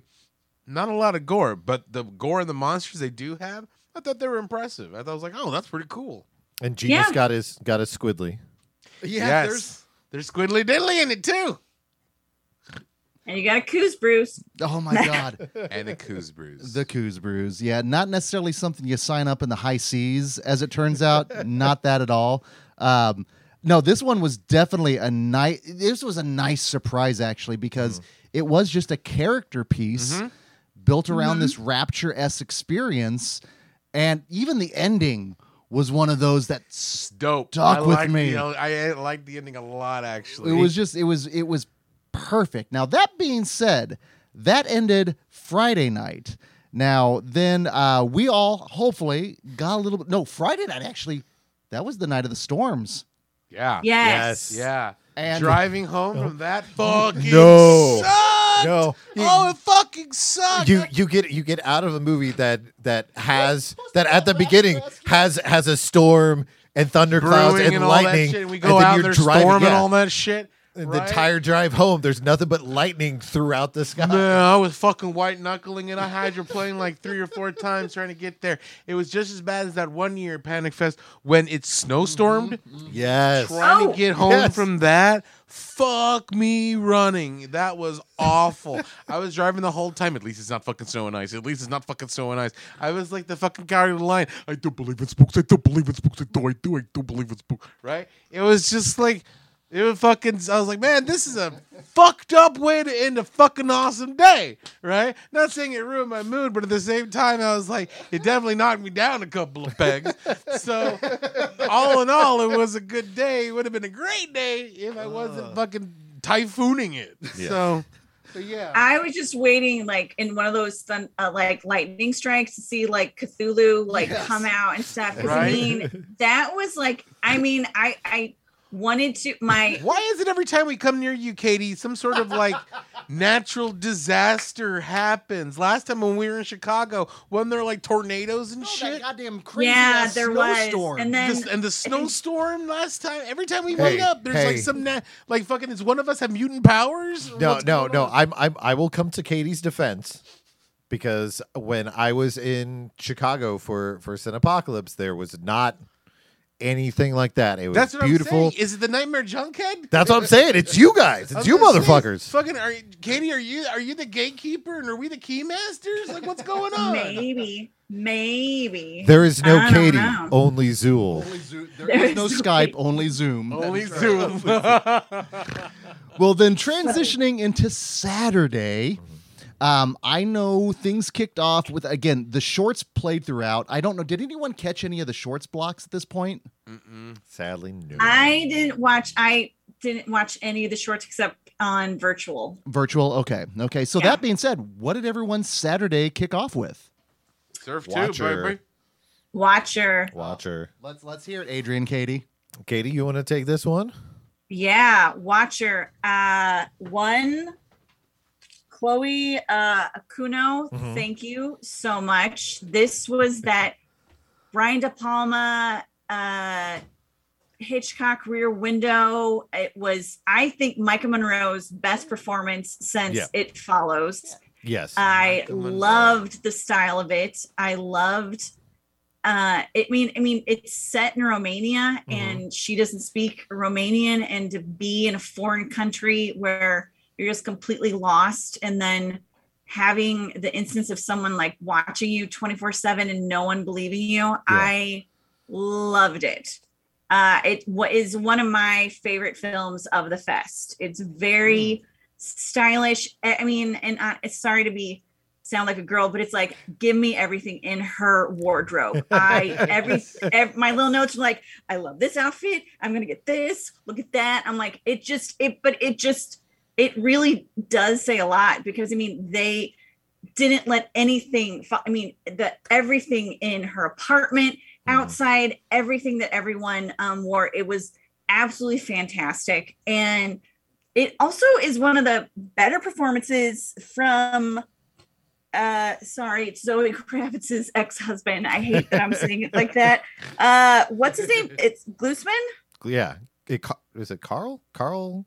yes karl glusman but i yeah i love that film i think it's fantastic and i want it to be like in major theaters and i want chloe to be directing more films because if this is what she's doing please get more stuff in my eyes because i am going to be one of your biggest fans That that one, I believe, it's IFC Midnight. I think is what it had before it. So it's going to get a wide release. I I completely good. agree with what uh what Katie's saying about it. The cinematography in the Mhm. film is is beautifully done. Uh, there's there's some Argento hints in there. Uh, a little dabbling of uh, "Don't Look Now" uh, as as well, and just like the way the yeah, just the way everything is framed is beautiful. The colors are beautiful. Um, the the social commentary that's not beating you over the head, but is completely honest uh, in the Mhm. film with just how how quick people in society can be to not believe or trust a woman who's saying, "Hey, something bad's going on. I need help," and then being like, "Mm, "I." I, I think that maybe you just have a little free time on your hand. I think that maybe you're going through some stuff, so you need to work it out yourself and, and the ramifications that So that it's can have. gaslighting the movie. yeah Yeah, I mean, I think if you're going to do a good double feature from Panic Fest, Watcher and Midnight, I think would be a very good double feature showing, you know, how easy it is um, to, oh, you know, she's just acting crazy. It's like, well, you know, maybe if she just keeps busy with something, Yeah. um, and it's all that stuff, and it's like, ah, you're feeding this. my my my bad pun uh, that that I mentioned about the movie is that it ends on a a wonderfully great gut punchline of an Mhm. ending because there it just comes out and it literally hits you in a in the gut and then there's a line that I had to basically stifle a little bit of a laughter because of just it's just it, it's it's pitch perfect but at the same time you're like that's fucking great that's fucking great Yeah. Wow. Okay. Again, this is I thankfully I'm going to be able to hopefully access some of these because I wasn't able to see that. I was technically, if I'm being honest, I was teaching class in this very spot because after that, I believe all of us attended Surf Two. Yes. Oh boy. To bow bow. bow bow. bow bow I'm gonna teach those surfers a thing or two. Fucking Eddie doesn't. That Okay, Surf yeah. Two is probably one of the highlights of my festival. But yeah, it's I I mean, and this was a repertory screening. This movie came out in 1984. I had Adrian had never seen it. That should tell you something. I held off. I Thi- have. this- thi- oh, of, well, of course, Oh, of course has. you you have. But thi- this this this was a movie um, to to to admit something weird that years years ago, years ago, like probably six seven years ago, a friend had had sent me a link on YouTube and said, "Hey, I found this movie. You you have to watch it." And there's times that I'm like. I I feel weird about stuff on YouTube, but like looked it up, there was there was no way to access it or anything. So I'm like, I'll put it on the watch list. And then years later, Vinegar Syndrome's like, th- this is coming out, and like when I read about it and everything, I'm like, I'm gonna hold off on watching this movie because this is a Greg film like just just reading the description, this is a, a film that Greg would show at his house, either in the basement Yeah, or that's or, what it felt or like. That's what it outside. felt Not in the like. backyard. Not yeah, in the backyard. yeah. And so I'm like, I'm gonna hold off, and then I found out, oh, Joe Lynch is gonna be. Then I, I I'm gonna hold off even longer because I want to see it there because I know I will get to see it with Genius and Greg and Joe. and Katie, as it turned out. And Yeah. it should be noted, this is where we got the start of the Joe Bob intros that he was kind enough to record for all of the featured filmmakers that were coming in. And knowing it was coming in advance, I stood to the side and to see Joe respond when, and now a message from Joe Bob Briggs. His body language itself was like, oh no. and to hear the goddamn it from him was just so delicious. And again, just the fact that we were all there taking in this film, experiencing it. Mick Garris also taking in and experiencing it. I it definitely enhanced the viewing. Yeah. Yeah. Had I watched it with all three of you, it would have been wonderful. We would have had a blast. Mm-hmm. However, Yes. Just Yeah. the fact that Becca, Joe, Mick were all there. Becca, the fact that she was the one that was the reason we were watching this. She was putting together all the special features mm-hmm. for the Vinegar Syndrome disc that Joe happened to walk in on and was like, oh, that's the movie we're going to do at Panic Fest. And it was I would I, I will say I had a blast because we were all doing the oh it's and again thank you Katie for correctly pronouncing Corrine Bor Borer Bauer, I think. Bow Baubauer Bauer. I, I thought it was Bauer. I remember, um, yeah, because she was. I, I remember watching her growing up, and I thought it was Corinne Bauer. I, mm-hmm. I will I will bow to your expertise in this case. I wasn't expecting Terry Kiser to show up. Terry Kiser in some cutoffs that would In like cutoffs. make mine look you know classy in this case. I'm still shocked that Terry Kiser and Robert Downey Jr. haven't had a father son role because Yeah. anytime I see Terry Kiser in an 80s, early 90s movie, all I keep thinking of is like, if that's not Tony Stark or how Robert Downey Jr. got in, like, you know, a little ins inspired Yep, I can for Tony that. Stark, I don't know what is because I mean, they all they look like they're identical. Can you imagine Terry Kiser as uh, Tony Stark's dad, but he's the professor from Tammy and the T Rex? When he's like, I'm going to make you a suit and you're going to be able to do stuff. Check this out. Watch. Boop, boop, boop, bloop. See? that one? Yeah. And then he, then they pull a weekend at Bernie's. so, weekend at Tony's. So, question, Katie, since you you and Jenny actually had both seen this, Jenny was also thankfully able to sit in on this one, which was wonderful. Uh, what was it like then to experience it with everyone? Well, uh, this is one of those cable staple movies. Like I remember watching this on Cinemax as a kid. Now it wasn't one of those films that you know would play over and over again where, you know, like uh not verdict but missing or something like that, but it definitely like watching this it's like wait a minute and I wasn't exactly sure that I um had seen had um you know watched it before but then when it just dream. came on the screen and I was like, hold on, I know what this is going to happen. It's like, oh my God, I totally watched this so many times growing up. It just, you know, that nostalgia Mm. of just sitting on my shag carpet in front of um, the TV that I had to get up and turn the channel. Uh, yeah, that's right. I just aged myself, kids. Uh, it just was great.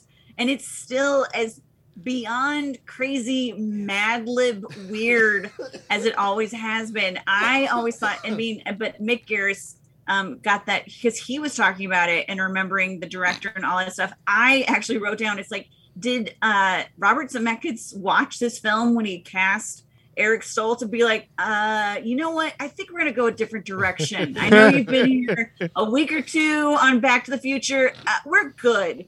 We're good. That Surf 2 movie's gonna come. I think we're good. Mr. We're gonna go with this Mikey kid over here. Mr. we- Mr. Stoltz, you failed to mention this Surf 2 on your resume. It has just Yeah. come to my attention. Oh, you really, we really like this kid from class of 1984. Actually, we're going to go a different Yeah. direction. It's more family Yeah, friendly. we're- Yeah, we're just gonna go for a different direction. I I uh, ended up watching a movie uh, later that night because I had a, a weird like flash moment while while watching it when uh, when Eddie Deezen walks in to the movie theater when when it, it dressed dressed as a as a cowboy, it, it made me think of the last time that I saw uh, a nerdlinger type dressed as a cowboy, and that evening I had to watch Inner Space. Because when I when I saw when I saw Eddie Deezen dressed like that, all I thought of is my brain was like, my brain all of a sudden was replacing Robert Picardo, Picardo. in that in that film with Eddie Deezen instead, and I'm like, now now I want to live in the world where that was the character where Eddie Deezen is is the one Actually, in that fuck movie. it. Give me Joe Dante's Surf too. Yeah. Is it bad that I, when he came out in that cowboy outfit, I was thinking Pee Wee when he comes out of the trailer and he's I dressed did, in yeah. the. I was waiting for Eddie Deezen to go, Andy, and then like run away. Needless to say, I think going back to the Fade to Black, Miss Marilyn Yeah, Yeah. Marilyn's in there. from there. Yeah, no, it As was. a former, uh, what, Ugo, as they called her. if you have not seen Surf 2, do yourself a favor. There is a Vinegar Syndrome Blu-ray that but is get a put whole out. bunch of people and a whole bunch of liquor. Yeah. oh, and Buzz enjoy. Cola, little Yeah, Buzz, Buzz Cola. Cola. No, that one was, and again, they do a number of repertory screenings during Panic Fest because you'll get the new stuff. And ska. Yeah. and ska ska ska. do Oh, you Jamaica ska? ska, ska. Uh huh, uh huh, uh huh. The soundtrack was unreal. Soundtrack was fucking rad. Here here here's the important question. Out of because th- there's there's four people here. Out of the four people who were here, who happened to have the the panic slush during the the Oh. screening of Surf Two? Oh, I did. Oh yeah, absolutely. Only two of us. Oh. I, I'm a I, I, teetotaler. I, Killer. didn't, I had to drive. I, I saw I saw at least like twelve people, Yes. twelve to like twelve to thirteen people who all had it because it, it had the the crazy pink coloring that it just felt like it was perfect to watch with Surf Two. Joe was drinking one, doing the little processing afterwards. Again, a- and I think everyone had a blast. Oh, yeah. and that's the best thing because again, I you had could a- you could hear it, you could feel it. Oh oh genius! Did did you have a blast? Yes, I did. Well, as we talked last week during that magical, let me, let me ask you all this because again, we talked about it. We knew the importance when it was happening. Adrian, Katie, when Genius started singing the Hungry Heifer song, I I was I was sitting next to to John and Kimberly from uh, Nightmare on Film Street? Nightmare on Film Street, and Genius started, and they go, "Oh my gosh!" And I go, "No, no, no! If he has a chance, just wait. He will do the entire song." And and so sure enough, they started to lean forward a little bit, and then you stop for a second, and they kind of leaned back. And then what happened? then I keep going because I noticed I noticed that fucking Mick Garris is singing along, and I'm like, Yep. shit, yes. Try both hamburgers and buffalo chips. Wash it all down with a Moo shake. Pat your belly and smack your lips. Suck four hours on your fingertips. At the hungry heifer, we won't give you a bum steer. and that's a memory made at Panic Fest. Well, the fact that he then afterwards started applauding you. Yes. I was like, my, my, my feet were doing the little ninja kicks and ready. I was like making fucking biscuits. I was excited. I, I was. It was one of those moments where, where to, to see it was one thing, Yeah. but then also the infectious joy Oh, that that you get and knowing how much this means to your friend Yes, yes. and getting to them to see this moment. Like the moment itself is great, but just watching genius and the look on his face, and, and then Mick Garris there clapping with him. It's like thi- this. This is This is what it's all about right here. Yeah, that's that's the memory. That's a memory made that I'll never forget. That's I up Well- there with Cat Hole and Fabio Frizzi. and and you don't ever have to forget it because I uh, videoed, I live streamed the entire thing, and when you were doing your beautiful beautiful rendition, I made sure to zoom in on you and then zoom in on Mick Garris, who's like, he's uh, this is just gonna make my wife so happy because she wrote that song. Yeah, it's wonderful. So after Surf 2, I know we immediately went down and took care of our little game of games, uh, the live game show. So please check that out if you haven't already. And thankfully, Adrian and Katie were kind enough to come down and participate. But then what happened afterwards, everyone? What else did you guys see? Um, I didn't see at that time, but it was in the since we were going through the uh, the the schedule. I uh, was able to catch the screeners of both uh, Malibu Horror Story and Dawn Breaks Behind the Eyes. Did you see either one of those, Katie? No, I was going to, and then I was late, and then I was late to meet you guys because I couldn't find where you were. So I was like, well, crappers. Uh, the next movie that I saw was Allegoria. Ah, Um, yes. So Malibu Hor- Horror Story, if if you if you like uh, found footage, give it a try. It does some things different. It didn't completely hook me. Um, uh, it does a very interesting perspective shift in part of it that I liked when it was being creative, but then when it just kind of became a regular movie, I was a little less interested. Yeah. Uh, But it has some cool contortionism. so that uh, contortionism's coming back in horror, and that's an, an important thing. Not not as good as Gabriel, but um, Dawn uh, breaks behind the eyes uh, caught me off guard when, when I saw it because it was um, it was playing at the same time that you guys were, but I had it on my list, so that's why I was like, I need to watch this at some point. So this past weekend, when the virtual was still going on, I was able to to catch it then, and I was really surprised by it uh, because it's one thing to say, hey, this movie feels like it's a 60s 70s uh, euro thriller and it's another to to be like no this movie appears to be plucked from time and transplanted now because everything from the cinematography the music that's in there the acting uh, the wardrobe even the kind of imperceptible maybe i don't fully understand the film and i need to watch it a couple times aspect to to the movie really took me away and I was like, okay, this is really impressive. And then probably about 25 to 30 minutes into the film it pulls the rug out from you and becomes something different and I was like, okay. And then it takes another little shift and adds a, a layer to it and I was like, okay, this is this is interesting. Uh, and then it made me feel uncomfortable uh, because it has a uh, orgy towards the end um, that becomes kind of on par with goddamn shunting from society. Uh, you cannot escape the specter of the shunt. Nobody forgets the shunting. and uh, that has to be somewhat traumatic. Oh yeah, oh yeah. That's why I had to admit it here because everyone who listens to your goddamn show knows about me and knows about the things that you guys have done to me. And even here, when you had the intro, you decided to bring it up again. So yeah, so so sitting there, sitting there at, at home. Watching it on headphones during the daytime, and, all it to sudden- this. Ah, he's sitting there, and all of a sudden, bloop, one shoulder comes a little genius. Bloop, then another shoulder comes a little Greg. Shunting, shunting, shunting. Oh, and I'm just sitting there going, no, no, no, no. Like it started off, and and as I was telling them off mic, that it starts off as a perfectly normal orgy, which I know is A a, weird thing to say. orgy. But then all of a sudden, things turn more goopy and liquidy, and things look like they're fusing, and I'm like, fuck no, I don't want to be here. This is my nightmare. Why is it now? After maybe a month of not having anything in the world, or a person, or Twitter, or something referenced the society, and all of a sudden, no, this movie out of nowhere brings it up. I still, I, I really, really, really like the movie, but it got to that point, and I was like, functioning member of society. fucking man. society. You mentioned Fucking Emmy society. heard you from afar. Yeah, and was like, it was like, "Are everything you okay?" And I'm like, "Yeah, they've got a scene that's that's just like goddamn society." And she goes, "Oh no, oh no."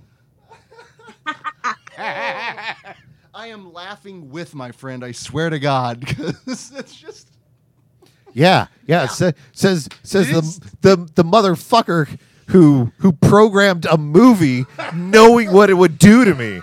that was. You can blame a number. Well, of and people on Adrian, that. I Did it get a lot more I red have- in here?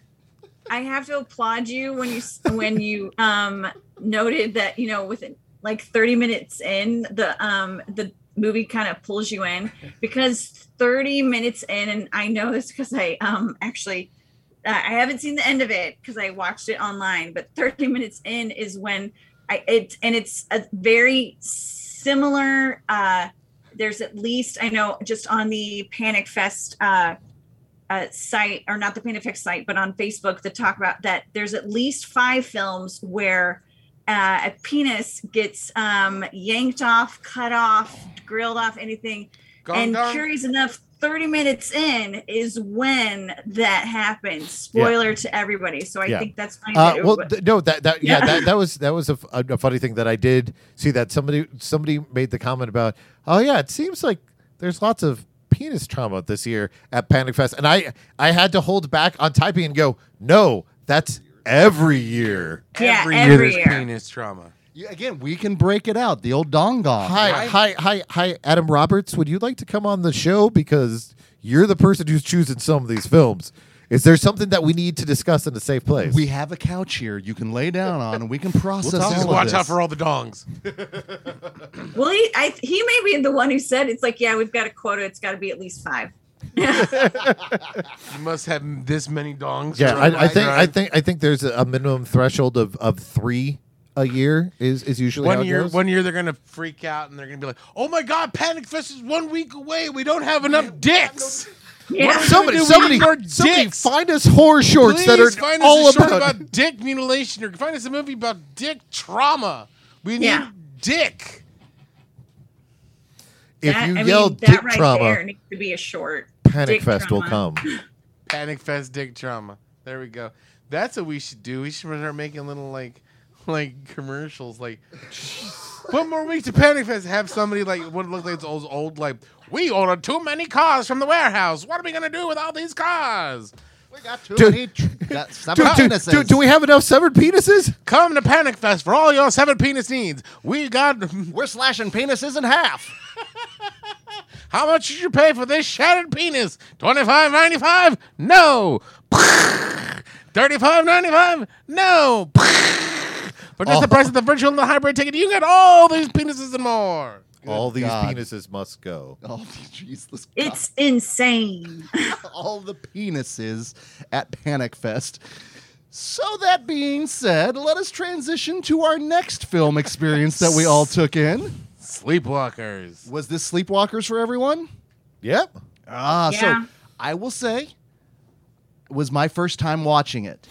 And again, ye- yes, exactly, Katie.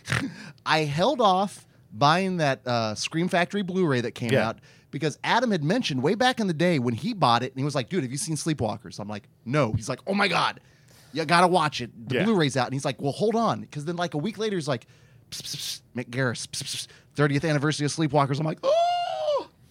So to see it in theater with again everyone there, Yeah. with Mick Garris, but especially with one genius McGee, not knowing the Oh, amount of cat content in this film. I mean, I- Hey, kitties! yeah, I knew cats were involved, but I didn't realize how much like cat content, cat comeuppance, Clovis. Cat, dra- cat trauma. Cat, Oh, cat- the, the first instance of the opening Oh scene my with God. because Genius, you saw it back in the day in the theater. but I haven't seen it since And Yeah. the theater. The baggage you now bring as a cat lover.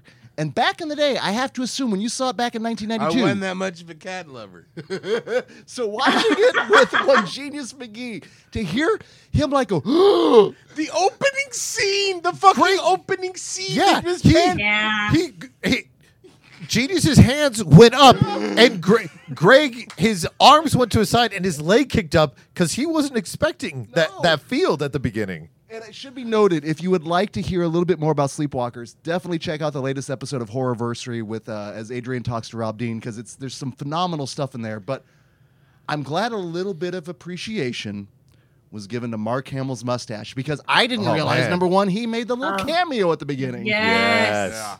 Oh, this It's his, it's his, it's his pre body bag stash. Yes, it is. He's he's he's prepping for that. Now I will say this: I'm I'm gonna admit a little memory I had, and this is very much a Margot Robbie kind of moment. in Once Upon a Time in Hollywood was hearing people react to the trailers that Yes. were programmed beforehand, and. It's it's one thing to know people are gonna you know giggle at cat people and people are gonna applaud for you know critters too, but that little last bit with the cat from outer space That killed. and, it- and That people killed. laughed and i realized okay good people are happy. We're going into this movie, and then the movie itself killed. And to hear people react every time Clovis came on oh, screen. Oh. God, Clovis. Oh my goodness! Every time one of your when the the the cavalcade of all your favorite horror directors shows up on screen. Yes. Yeah. Oh, it was infectious. And again, it's just those kind of When things that Stephen King shows up, everybody's like, ah! he's Prof- gonna scare the hell out of you. professional bumpkin. and you got Tobe Hooper showing up. And Clive Barker and uh, Joe Dante. And, And John Landis. and John Landis. Um, but I wasn't prepared for the amount of as as Uh-huh. Mick Incest? Garris Uh-huh. says yes. as Yeah. Mick Garris has said part of his motherfucker trilogy. Yep.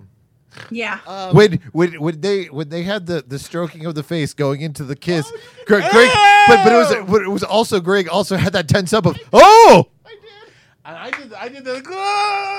because he didn't know it was coming. It just literally like he, you would have thought that like it was like like there was a major kill in the movie or like there was a giant jump scare because Greg just goes ah Because he's like, I love you, mom. I'm like, ah! And like, I, I know my hands went up at the cats, and, and then, then like that. The, the reveal in the mirror when you see them, the cat people. Oh, it is just and that was another instant like ooh. but I'll tell you what, I want an army of kitty cats. He, okay, hearing genius under his breath going goals when like more and more cats are starting to get on the property. oh oh let, let's put it this way it's smash cut to like six months from now and genius has has a new cat that he's trying to to train to be an attack cat like clovis that he names clovis names Clovis. Fuck yeah! If I get an attack cat, it's gonna be Clovis the attack cat. Uh, but and I, then also again when the cat comeuppance hits to hear everyone reacting and we were in theater Oh, one. when when they're putting out bear traps and you just hear, I know I went like that, like you fucking monster. When The the, kitten shot- almost got it. the shotgun blast that goes through Alice Krige and then Yeah. takes out the cat behind. I'm Oh serious. yeah. Oh my god.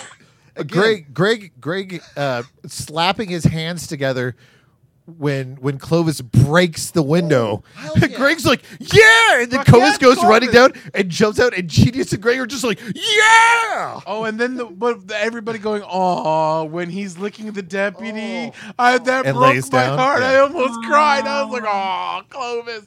But then, like eh, that that movie when he um they get stabbed with the core and everybody cheering and laughing. cob. Oh, magic. Well, and then our And good friends, Perlman. the Nightmare on Film Street podcast, hosted a great Q and A with Mick Garris afterwards. And again, to hear Mick Garris swear, there is something so wonderfully velvety about it. But also when he was like.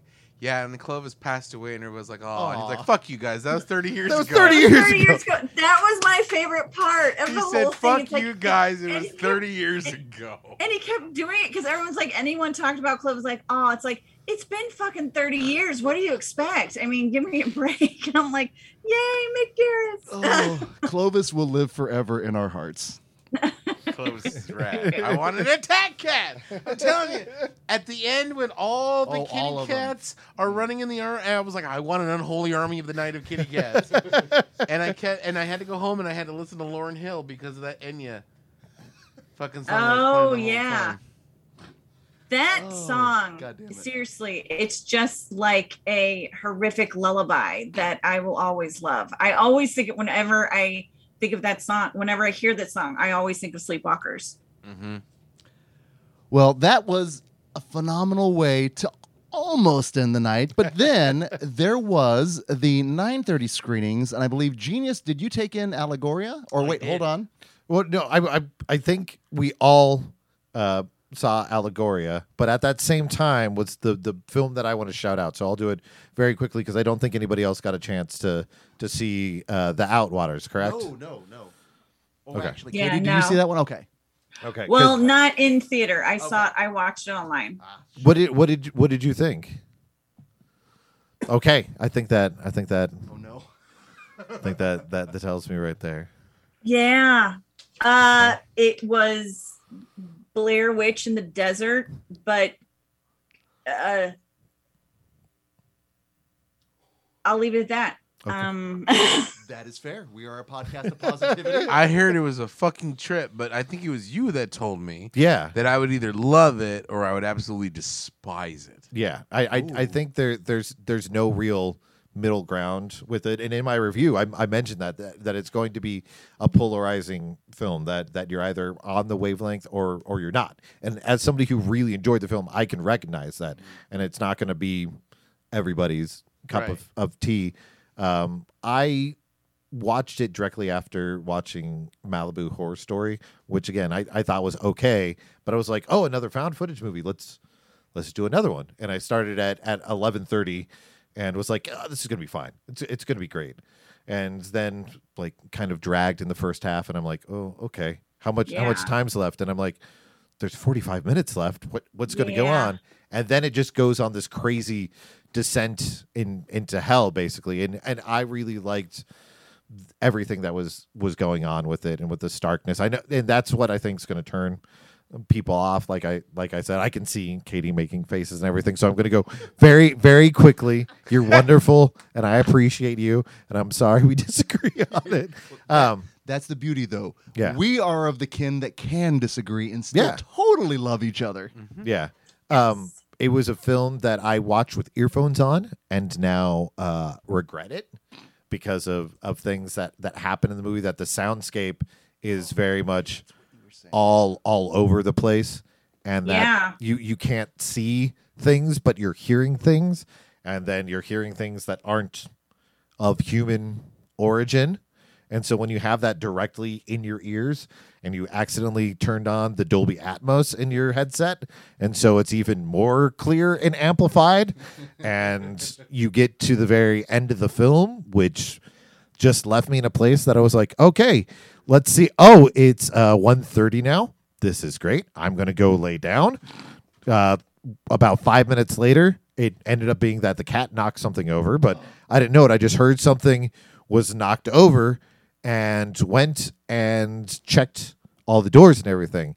Normally, when I do that to not cause a disturbance, I would just have the flashlight on on my phone. But because a flashlight plays an important part into the movie, I Yes. just turned on all the lights in my house because I was like, I've seen this movie. I know that if there is something out there, it's going to be out of the corner of the fucking flashlight. And I am leaving, and my wife is never seeing me again, and she's going to be killed by whatever entities in there. Okay, this sounds like that might be like a life lesson movie for you, genius. Right, right. Huh. Huh. But yeah. I mean- Interesting. I think if I had seen this in a theater doing shrooms, I would have enjoyed it. Uh, I did not, though. I watched it at home, and it get- it just the first. It really was um kind of slow. That first half was really really slow. I I mean the ending I thought was very interesting, but and some of the can some of the shot but i mean it's just so extremely found footage with the running and running and running and then it, i yeah it just was not it was not one of my favorites Yeah. And, and but it that- does go into the theme of panic fest Yeah. with certain films that we mentioned earlier so I, will- I will just say that So mangled dick. yeah we, maybe we, well, maybe we, we, maybe, maybe maybe, maybe maybe. maybe Uh, uh, Okay. it's uh, So- it's something. If- Okay. If they played it at Coachella, I think that'll be interesting. No, because no one would sleep after it. I know that's the thing. It's like, oh shit. if, if I go back to my tent while I'm on shrooms, I'm going to be inside my mother's house. yeah. Oh wow. Yeah, oh, now I'm kind of curious. I'm not gonna lie. I think Like, you all like I just said, like it's, it's but it's it's going to be 50-50. It's Sure. a movie where there's not really any any middle ground. I'm like, this And- movie is fucking Yeah. awesome, or this movie was fucking bullshit. Let me tell you why. So, like, Yeah. Well, and that's why I'm curious your reaction, genius. I might have to watch this one with you if we can. okay, because there's been times where I'm like, That that look, Harumph. yes, yeah, yes, harumph. Oh, it gradually gets worse and worse and worse. And what do you think? Man, let me tell you. Well, I will Ge- say, Genius goes, no one told me Ari Aster directed this. no, yeah, Second AD, what the fuck? an Ari Aster found footage film. Sign him up. That's two of his favorite About things. rats. about rats. well, that being said, I know th- about 9:30 between the nachos, all the liquid I I did hydrate appropriately, but between some of the nachos, the Hugo cluckety cluck, I started getting a little bit of the bubble guts. So I had to bow out about a quarter of the way through Allegoria. That being said, what did you think on that one? I really I really enjoyed the first 20 minutes and I really enjoyed the last 20 minutes. The middle part was like, yeah, okay, cool. I get it. But like the first and last 20 I was like, this is very intriguing. This is very unique and the characters at the beginning and the end I think sold it. And so I liked the way that it wasn't it was a total um anthology, but not in the way that you would think, as in like the Crypt Keeper. It was very anthology in the Pulp Fiction aspect, where Yes. like time displacement and one thing leads into another thing, and it's not until like halfway do you see that they're all connected. So kind of like half the fun was trying to figure out where in time and who these people are related to. And- Um, I thought I, I definitely I'm not I'm not gonna put it into my rotation, Mm-hmm. but I could relate to some of the characters. You know, I mean, because it's all about artists and their literal personal demons, and so like.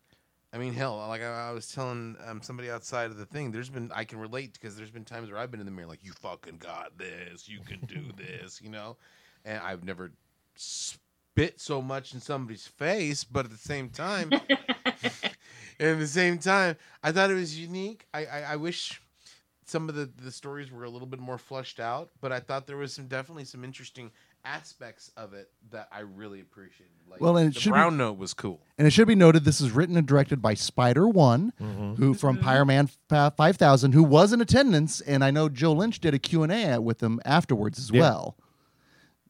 What are your guys? and Krsy Fox. And Yeah. Krsy Fox, yes, yes. Which I assume, Katie, you were filming all of it, of course. Yes. Yeah, I filmed um that Q&A also. So what were your thoughts I- on this one? I think Genius, uh, the way you described it is perfect. That's how it's at um, that anthology, uh, pulp fiction uh, type setting. I, to be, I, I, I can't give an accurate review of this because at this time with my flight and the debacle and all that stuff from Thursday to Saturday at that time, I had a total of like eight hours of sleep.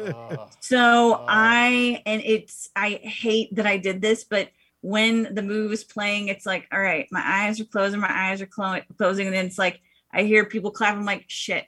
And it's like I mi- I would miss right at the end of each of the segments, and it's like, God damn it, I can't. I have not watched this fully to give it my all. But what I mm-hmm. watched, I enjoyed. I love the like the song that was playing that that that they made. I love the music. I think a number of the performances were great, and yeah, I definitely I want to see it again to get. it. I wish I watched this more in the morning Mhm. rather than at night because I know I didn't give it enough of my full attention, and I that sucks regarding that because then that night I got three hours of sleep to then start the next day. So yeah, it was. I mean, but that's Panic Fest. I mean, Yeah. you know, and it just when you're going to a festival, just make sure you get there the full day before. And I like, you know, I would like to see it again though, because I think they he did. Um, Spider One did a great job, and um, it's. I would say it's probably one of my top five of the festival in Oh, wow. theater um, that I saw of a newer film. Um, but yeah, I um again I thought the sound and the music was really great. to to to support what what Katie was saying there, the film and the thing that threw me off about it is it's literally only about 65 minutes long. So so if you do literally not off for like just even a fraction of a second, You're gonna miss it. yeah, it, you- you're gonna you're Yeah. gonna miss something that it would it would it would feel different if the film had like an extra 30 minutes or so that you'd be able to piece it together. That if there's like if you're tired at just the wrong moment, it throws it off. And I didn't realize that that's how how short it was. So like when I judged it at first, it was a little bit off because I thought that it was going to be longer. But it's right. it's it, it was really interesting the the work that he was he was doing. I'm really interested to see if they collaborate together on something else, what that becomes. Shout out to possibly Big Baby. I think we would all say. Oh Baby. yes, big yeah, baby. I see the It, Big it, Baby it's spe- especially if Big Baby is kept in like the the '90s uh, shot on video Mhm. aspect to it. yes. Um, but I, it went a whole bunch of different places. I love the fact that the first thing that was in the movie was fucking John Ennis Yeah. of all people. Mhm. For people who does it who don't know who he is, John Ennis was an actor and writer on Mr. Show for for for their en- entire run. He's done like commercials over the years, but I was somebody who who grew up watching Mr. Show and like even uh, got excited years later when they had Studio 60 on the Sunset Strip that the fact that two of the people that they had as writers in the writer room were uh, Mark McKinney and John Ennis. And I'm like, okay, the thing doesn't, the show doesn't completely work as a whole, but I know that they're trying because they have somebody who is a writer and an actor on Mr. Show and somebody who is a writer and actor on Kids in the Hall. And the majority of people aren't going to get that. So when John Ennis is the first person, I was like, yeah, John Ennis. Okay, I'm excited. And the, the the movie goes like some unexpected places with mm-hmm. with how it's doubling back on and everything. So it was one of those that even if there were parts that dipped a little bit, what was going on as a whole, I I I really enjoyed and respected, Yes. and that's why I can't wait to see what he does next. And this is a film that it's Shudder, right? Yeah, Shudder bought it. yes. Very nice. Now, you might think, okay, you're saying 65 minutes. That feels a little bit weird. Maybe I'm not doing it. No, no, no. If you've been watching the things that Shudder has been doing the last couple years when it comes to cultivating, they'll do these longer films, you know, that have high budgets, but they also have a section that's more concept stuff. Like a couple months ago, I think it was the the runner that they had on there uh, is what it's called that it premiered as a, a thing, but it was it was a movie that was made basically by a band, and it's a I, I be, believe it's about a band, and it's a shorter film as well. Then a couple years ago, uh, there was a film that I believe was called The Blood Machines. Oh, Carpenter Brut. Yeah.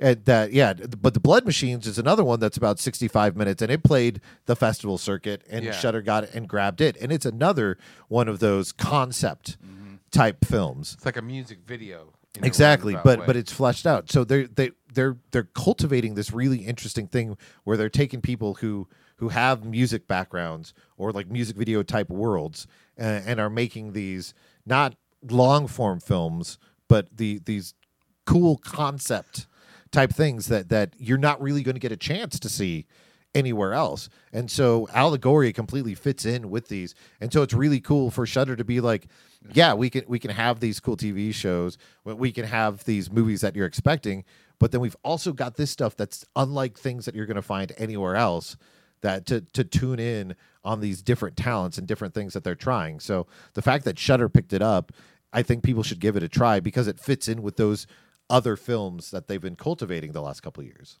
I can't wait for we can have the Danzig double feature on their Shudder shout out. oh, good lord.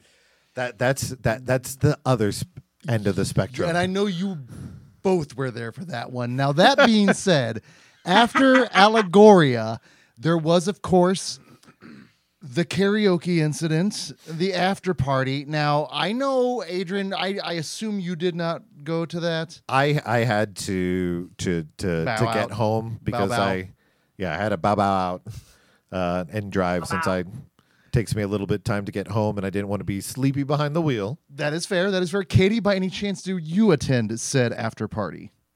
So I attended said after party. Oh. I picked one song. It was then sung two before me. And uh here's the thing, if you want to sing good karaoke, don't sing the one that you were planning on singing at the top of your lungs and then lose your voice when you get to sing because it's not the best thing. But what I enjoyed was the musical stylings of Mr. Genius McGee, uh, who started off the night on a high note, literally and figuratively, and um, actually, and ended um, that night on a high. I mean, doing the duo of Gangsters Paradise. It's like bravo, sir, bravo.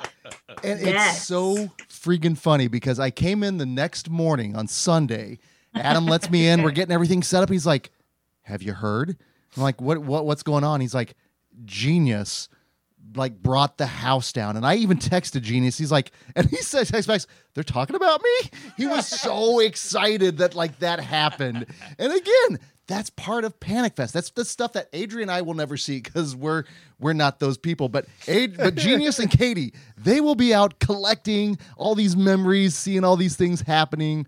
Awesome, awesome. I had a fun night. Of course It you was did. fun. You It were was in your element, my friend. Leaving leaving with genius, it's like I felt like um I was with a rock star. It's like, you nailed it. Oh my god, that was amazing. It's like I know him. I was just sitting there taking care of business, baby. That's all I'm doing. Just sitting there taking care of business. TCB all friggin' night. Now that being said, Well, I, w- I was going to say this is the whole reason why when I go to something like Cinepocalypse or I go to Fantastic Fest, I have to make sure to go to the stuff at the end of the night because when I'm here, I miss out on this stuff because I have to drive like 30 minutes to get home.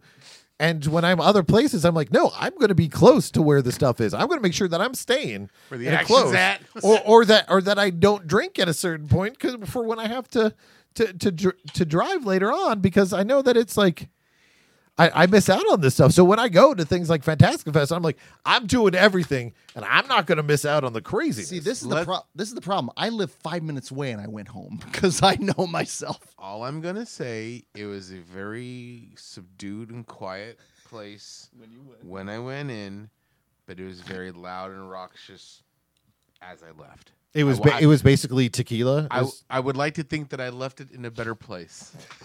yes. That's that's all we can do in this world. Genius. Exactly. Leave it a better place. Now, final day then Sunday. I only took I didn't see shit. I You stayed at were home. recovering. I fucking, I, I didn't wake up. I didn't wake up until later. I was like, okay, cool.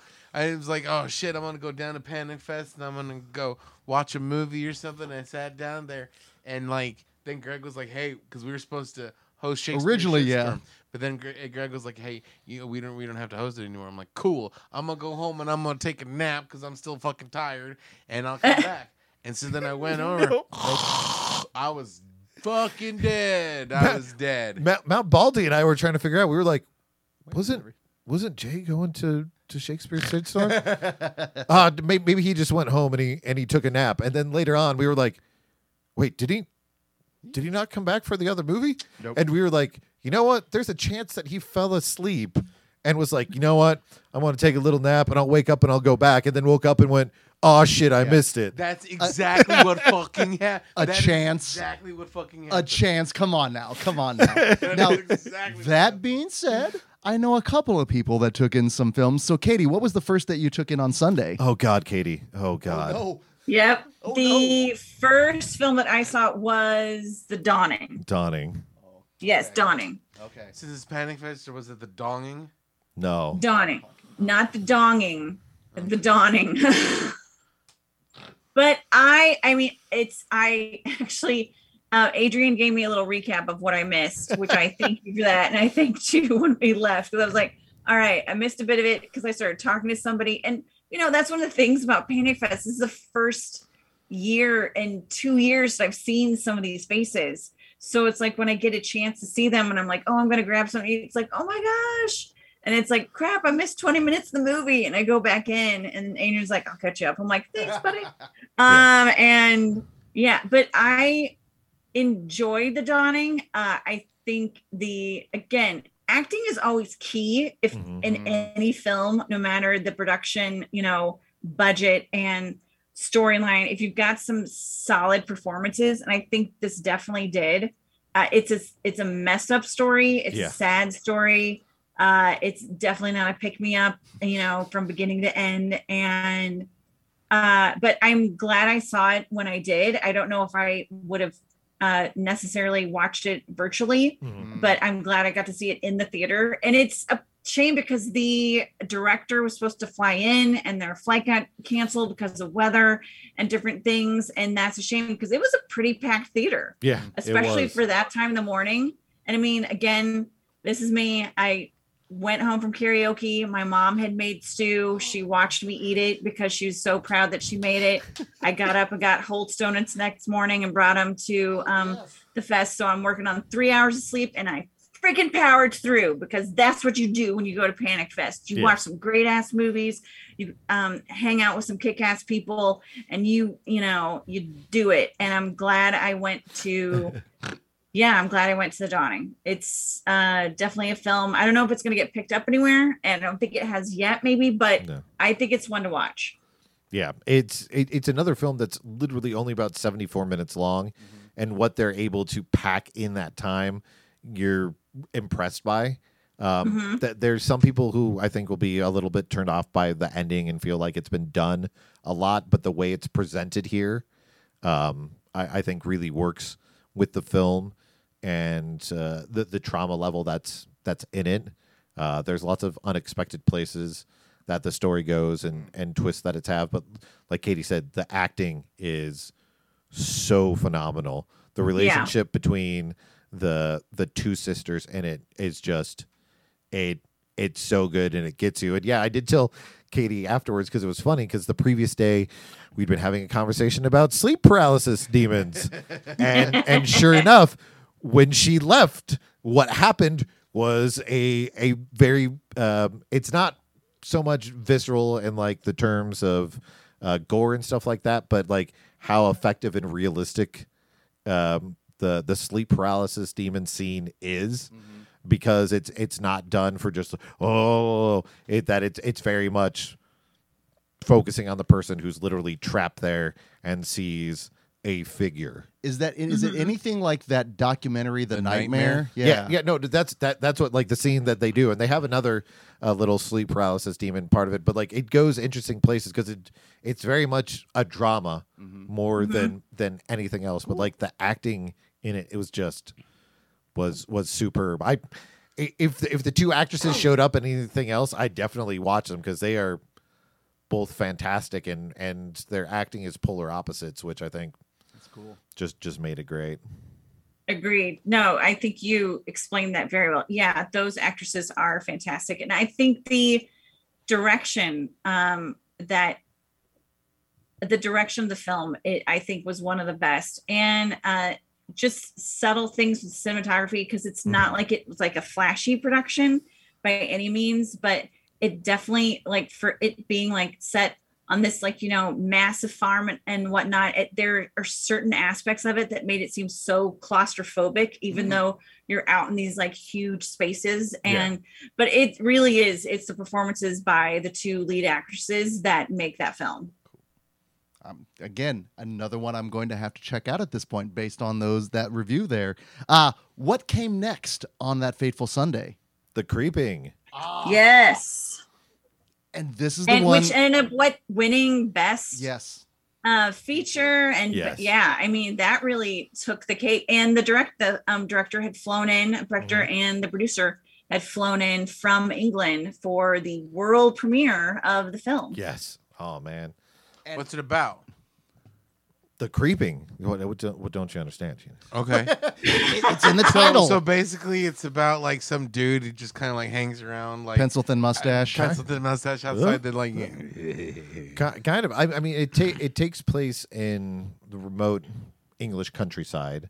It does. That ha- never good. Nothing Yeah. ever good comes it from there. it, do, it does have a little you know cold open uh, uh, scene where there's girls being told this story um, to kind of you know spooky story to set her to sleep, and then basically the spooky story that she she hears comes true in a way, and then it, it it jumps ahead, and the main actress is gone um, back to her grandma's home where she was at and in the beginning saying to help take care of her grandma because her her mom passed a long time ago and her dad is has recently passed. And she's trying to take care of her her grandma who's suffering from uh, dementia and, Is it and Relic? Alzheimer's but not how you think Okay. Okay. not how you think. But but it do, it does have uh, a feeling of that. It's another one that has lots of throwback vibes to um, like English.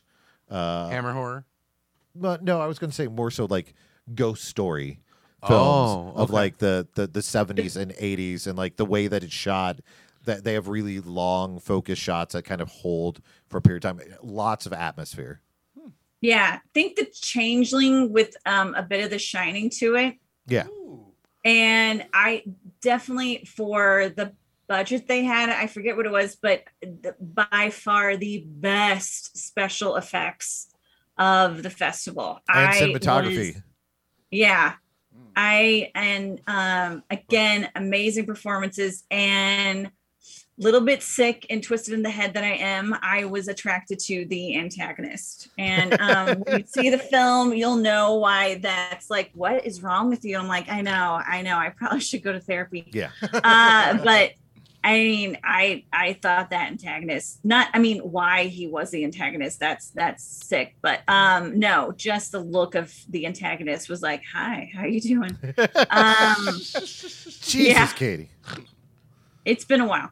Um, but we're getting real. Let's get real. hey, hey Ka- But- katie it, it would have been for him too yeah, I know. Caesar, there you go. Good lord. but uh, the but I think one of the things that was so great about the film is that you know at the end when they had the Q and A, just the honesty that um, both the director and the producer were talking about, like making the film, you know, during the pandemic, um, the budget, everything they had to do. I mean, they both did so many things in the film, like set designer, um, wardrobe, music, editing. I mean, you look at the film and it's like their names are on so many aspects. And you know, to the detriment of the director's help a little bit, health a little bit, and it was, you know, just to hear that honesty of what he did and to see him just be completely enamored of everyone in that theater. Because I mean, you know, that was a pretty full theater even for the Q and Yeah. that says a lot, especially for the world premiere.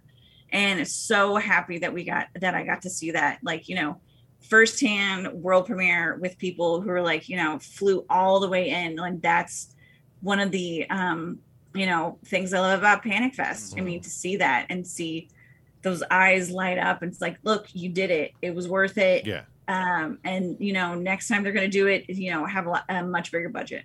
it's it, yeah for what they're i know we keep on mentioning the budget with it but what you have to understand is this movie doesn't look the budget at No. all there, Mm-mm. there's there's so many films that are made nowadays that that are trying to be set within a certain time the movie's set in 1985 and it feels like like it's in in that time i mean the the way that they're i was even talking with him uh, afterwards about just the, the way that they use the the cinematic language and like the way they're framing it like there's a part where the main character's coming up to a door and the way that they're shooting it is from far away so you have like the trees curling and you have foliage and the way that it's surrounding them is capturing that that feeling of English uh, ghost story films that were being made at that time.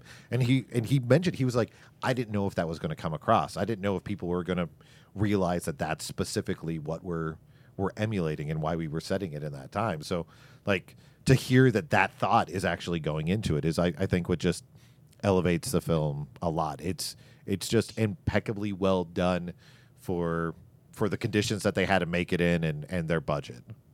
Yeah, Seems like Jamie the- Hooper is the uh, director. I keep saying the director. It's like Jamie Hooper. Well done. Jamie well, and Hooper. it seems like that's a through line with a lot of these films is that they went through a lot Yeah. during you know shooting during COVID to make these films, and the fact that they're that good just shows the you know the amount of talent behind all you know the people involved. Well, and I think the big thing about it is that we're, we're saying films that that were made during the pandemic. We're not saying pandemic films. sure, And Yeah. that, yes, yes, that that's the point that we're getting away from because if you if you mention to it and I want to make sure that we're differentiating for lots of people here is that when you see Revealer it doesn't have the feeling of the other films that were hey we made this Yeah. during the the pandemic the creeping doesn't have the feeling of hey we we made this during the pandemic you don't have that you know oh we're we're keeping it only in this distance and and we wrote it for for that no these are actual films that people wrote to be like, if we were making this in 2019, what would have been like if we're making this in 2025? Right. That they, they don't have that feeling that you did of the first several films that were coming out. That these feel like movies, and it's it's mm-hmm. truly a testament of these people who said, "Hey, I have a vision. I have something that I want to get done," and it comes through in the films. and this is one that I know I will be seeking out soon because it definitely fits a lot of the stuff I think that I really enjoy. So definitely looking forward to that. Now that after the creeping, what was the next film you all took in? Is it Shakespeare Shitstorm? Oh, okay then I can talk about that because I again, Katie, my apologies. I thought originally that was starting at like at like six thirty.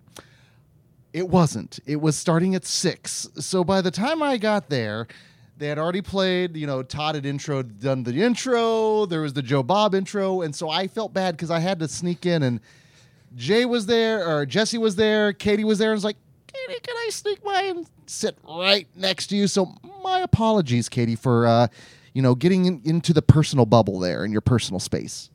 You do ne- you never have to apologize um, regarding that. If anyone's going to be my snuggle buddy on that couch at Panic Fest watching a movie, especially one like that, Greg, you are my number one. Well, and you know what? It's not the first time we've done that because, to be fair, back in the day, we watched Color Out of Space neck and neck, we did. we and we did some squirming then, and we definitely did some squirming during this one.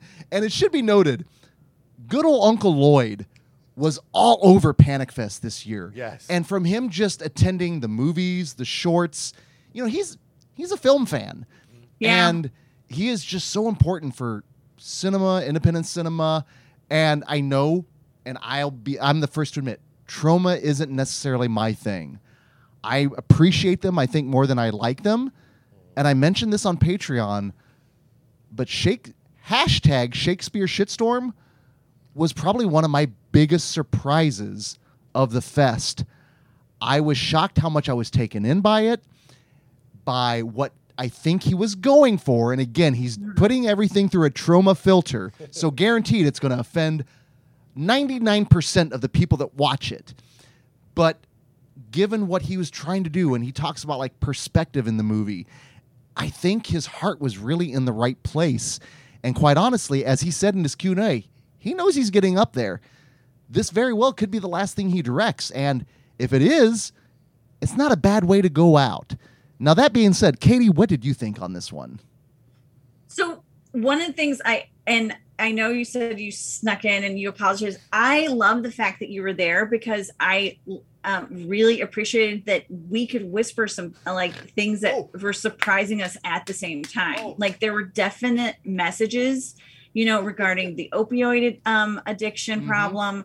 Uh, you know, pro rights, um, you know, cancel, you know, cancel culture, culture, all that stuff. I mean, he covered everything in the film, but he did some of it in a way that I was like, I was, I, I didn't realize it was going to be like that. I knew it, there was going to be. I mean, let's face it. If it's a Troma film, there's going to be a lot of tits, a lot of ass, and all that stuff, and there definitely was. Uh, but I did not think like so many of these serious, like, t- um, you know, subjects were going to be brought up in a way that was well done. And I mean, one, I love Uncle Lloyd. Like, uh, I will always have fondness for Troma because of Toxic Avenger.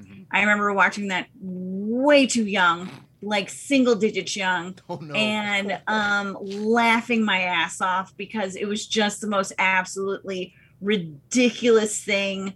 So much um, with the gore, and then hearing Toxie's voice, and I mean, that's I'm always going to be. Uh, there's always going to be a little bit of a Troma girl in me. Uh, so I, Shakespeare Storm. I've heard things about it. I, I, I may have been warned uh, about it a little bit that maybe I should skip it. But I mean, when you've got Uncle Lloyd there talking about it, you know he's going to be in the theater. It's like that is an experience that I'm never ever going to miss, and I'm so glad that I got to see it there. You know, I you know they picked up on a number of. Uh, he made sure to use the quotes from Shakespeare in The Mhm. Tempest. Um, I think some of the best quotes of um, Shakespeare's The Tempest in uh, the film, and I feel like that was one of the ones where um, you've got a mangled dick. Definitely a lot of uh, a lot of diarrhea, a lot a lot of Oh, brown town and- going into uh, that film that. I, I didn't know that uh, whales could do that. And uh, I mean, there's a lot of things I didn't realize some stuff could do that. But again, I'm glad I watched it. I'm glad I watched it. I'm glad I watched it with you. And I'm Oh. especially glad that Uncle Lloyd was there. And, you know, then at the Q&A talking about the stuff that he's doing that he signed an NDA and he kept forgetting. Oh, yeah. And, Sta- and Stacy saying it's like NDA. It's like he's talking about like Guardians of the Galaxy 3 and some of the stuff. And she's like, NDA. It's like "Shh, d- d- d- d- d- stop talking. Uh, yeah, it's just that, uh, and um, you know, one of those. I don't want to say bucket like um, bucket of shit list that um, I you know I don't know if that's even a thing, but not really. Uh, but I'm I'm glad I was in the theater to watch it. here is one of my favorite moments of the festival is we're watching this movie and we see and there's a shit ton of cameos in this film and i will say Oh, yeah. the last 20 minutes actually goes a little bit s-word esque for you adrian so the, like the hairs in the back of my neck kind of went up but my favorite moment was amidst the cameos freaking katie whispered me she's like is that jenna jameson Oh yeah. and I was like, I think it is. And it's little things like that that really added to it. But like I said, between that, the little Q and A that Todd did, and also on Sunday, should be noted, the Horror Virgin podcast and the Cult podcast put on fantastic live performances as well. But definitely, no, that one was awesome to experience with you, Katie. So thank you for that. You are well, and you know what? I don't think I whispered. I actually, it's like, is that Jenna Jameson? I think I said that pretty loud when it was because that was actually a shock to me. A number, number of the other people, it's like, okay, okay, it's like, wait, is that? Okay, that was a surprise. I don't know why Jenna Jameson was the biggest surprise to me, but she was. Uh, you know, again, it's the baggage we bring. It's the baggage we bring. Now, that being said, I believe both of you ended up closing out Panic Fest that night with one final film. Is that correct? Yes. Yes. Oh boy. Oh boy. So, Yeah. did you both attend uh, Dash Cam? Yeah, Katie, how do you want to handle this? with kids gloves? What's going on here? Well, I Yeah. think I will say, I mean, and this, and I will say, I will make the statement uh, with the knowledge that the sadness um, was in this festival. I would say that Dash Cam will probably be the most divisive and controversial film of the festival. Yes. Adrian, do you agree with that? What one hundred percent? I I will put the the caveat uh, that I do with most other uh, films is that uh, it's a film that you are either going to love it or hate it. Uh, it's not going to be for everybody. There's plenty of people who absolutely adored the movie when we saw it. So I, I, I want to put that out there that if it's a film that you're interested in, go and give it a try. Okay. And, and Katie froze. Oh no, did Katie freeze like literally? Uh oh. She's gone. Okay, hold on. Yep. Yes, we literally just lost everything here in a second. And as Katie said, we're just going to blame Dash Cam at this point. yeah. It would be that fucker in Dash Cam. She would have done this. So we are we we are running a little late here. So I do want to go ahead. Let's get final thoughts on Dash Cam and then kind of our overall thoughts on Panic Fest because poor genius is losing steam. He's like a he's like a steampunker without any uh, without any water. Dash cam, I going in not knowing anything about it, I thought it was brave to have the protagonist be such an unbelievable asshole. Uh, then to find out more about the actual film and uh, stuff about the person, uh, I did not find it all that brave or that funny, and it just was a lot of running, a lot of uh, people getting hit by cars, but then uh, apparently being able to walk around and do stuff, and a lot of blood that I don't know where it was going, but just a number of instances that it's like one you're just an asshole. Like this is just an asshole being an asshole. And really you're gonna when such like when an instance happens and it's like that's how you guys are gonna solve it or that's how it just didn't make sense to me some of the things. But again there was a lot of running a lot of people getting hit by cars and i was very surprised because host was one of my favorite films. Uh the year it came out what 2020 uh so i i don't know maybe i had expectations regarding this um just because i knew it was the same director but uh i i watched it and and that's and that'll probably be the last time i watch it Yeah, it's, it's the same with me. It's uh, it's a movie. It, it, people are going to be of two minds on it. I'll, I'll let them decide themselves. You can easily go online and just do a little bit of research. Uh, you could probably even put dash cam controversy. Oh. Um, Oh, wiggle your thing there somehow. can you hear me? There we go. yes now i can hear you i was like is it me i'm just i'm like leaning in So I, I, I agree with Katie. It, it's a film that people are going to be of, of two minds about. Basically, uh, you like it or dislike it. And can you hear Greg? Yep. Can you, I'm trying to make sure I see her leaning in. I feel bad. So it's time to wrap things up. I think the mic cords are going bad. okay, You know, we're uh, but but yeah, just ju- And we'll see you in your dream. No. yeah, ju- ju- just go online and, and, and look up Dashcam, and you'll be able to decide for your, for yourself. That's totally fair. That's totally fair. So that being said, sincerely, thanks to both of you for number one taking the time to talk with us, but number and two, part of our Yeah. Panic Fest memories. yeah, again, the memories made this this this year all come about because of the people I've met through this podcast that wouldn't be available without this podcast, and it beyond appreciated. So thanks to both of you. Thanks to Adam, to Tim, to everyone at Screenland that made this year's Panic Fest one of my all-time favorites. So sincerely. Now that being said, we've got some good stuff coming up here to close out the month of May, uh, of which technically we'll be bringing Adrian back for this one. Uh, I will say we will be talking about marital devices, amongst other things. So until that time, this is Greg D. I'm G. I, I so want to do it. I just so want to like say it, but I'm gonna wait. I'm gonna wait. And I'm Genius McGee. and we will see you in your dreams. It's for Jack It Off!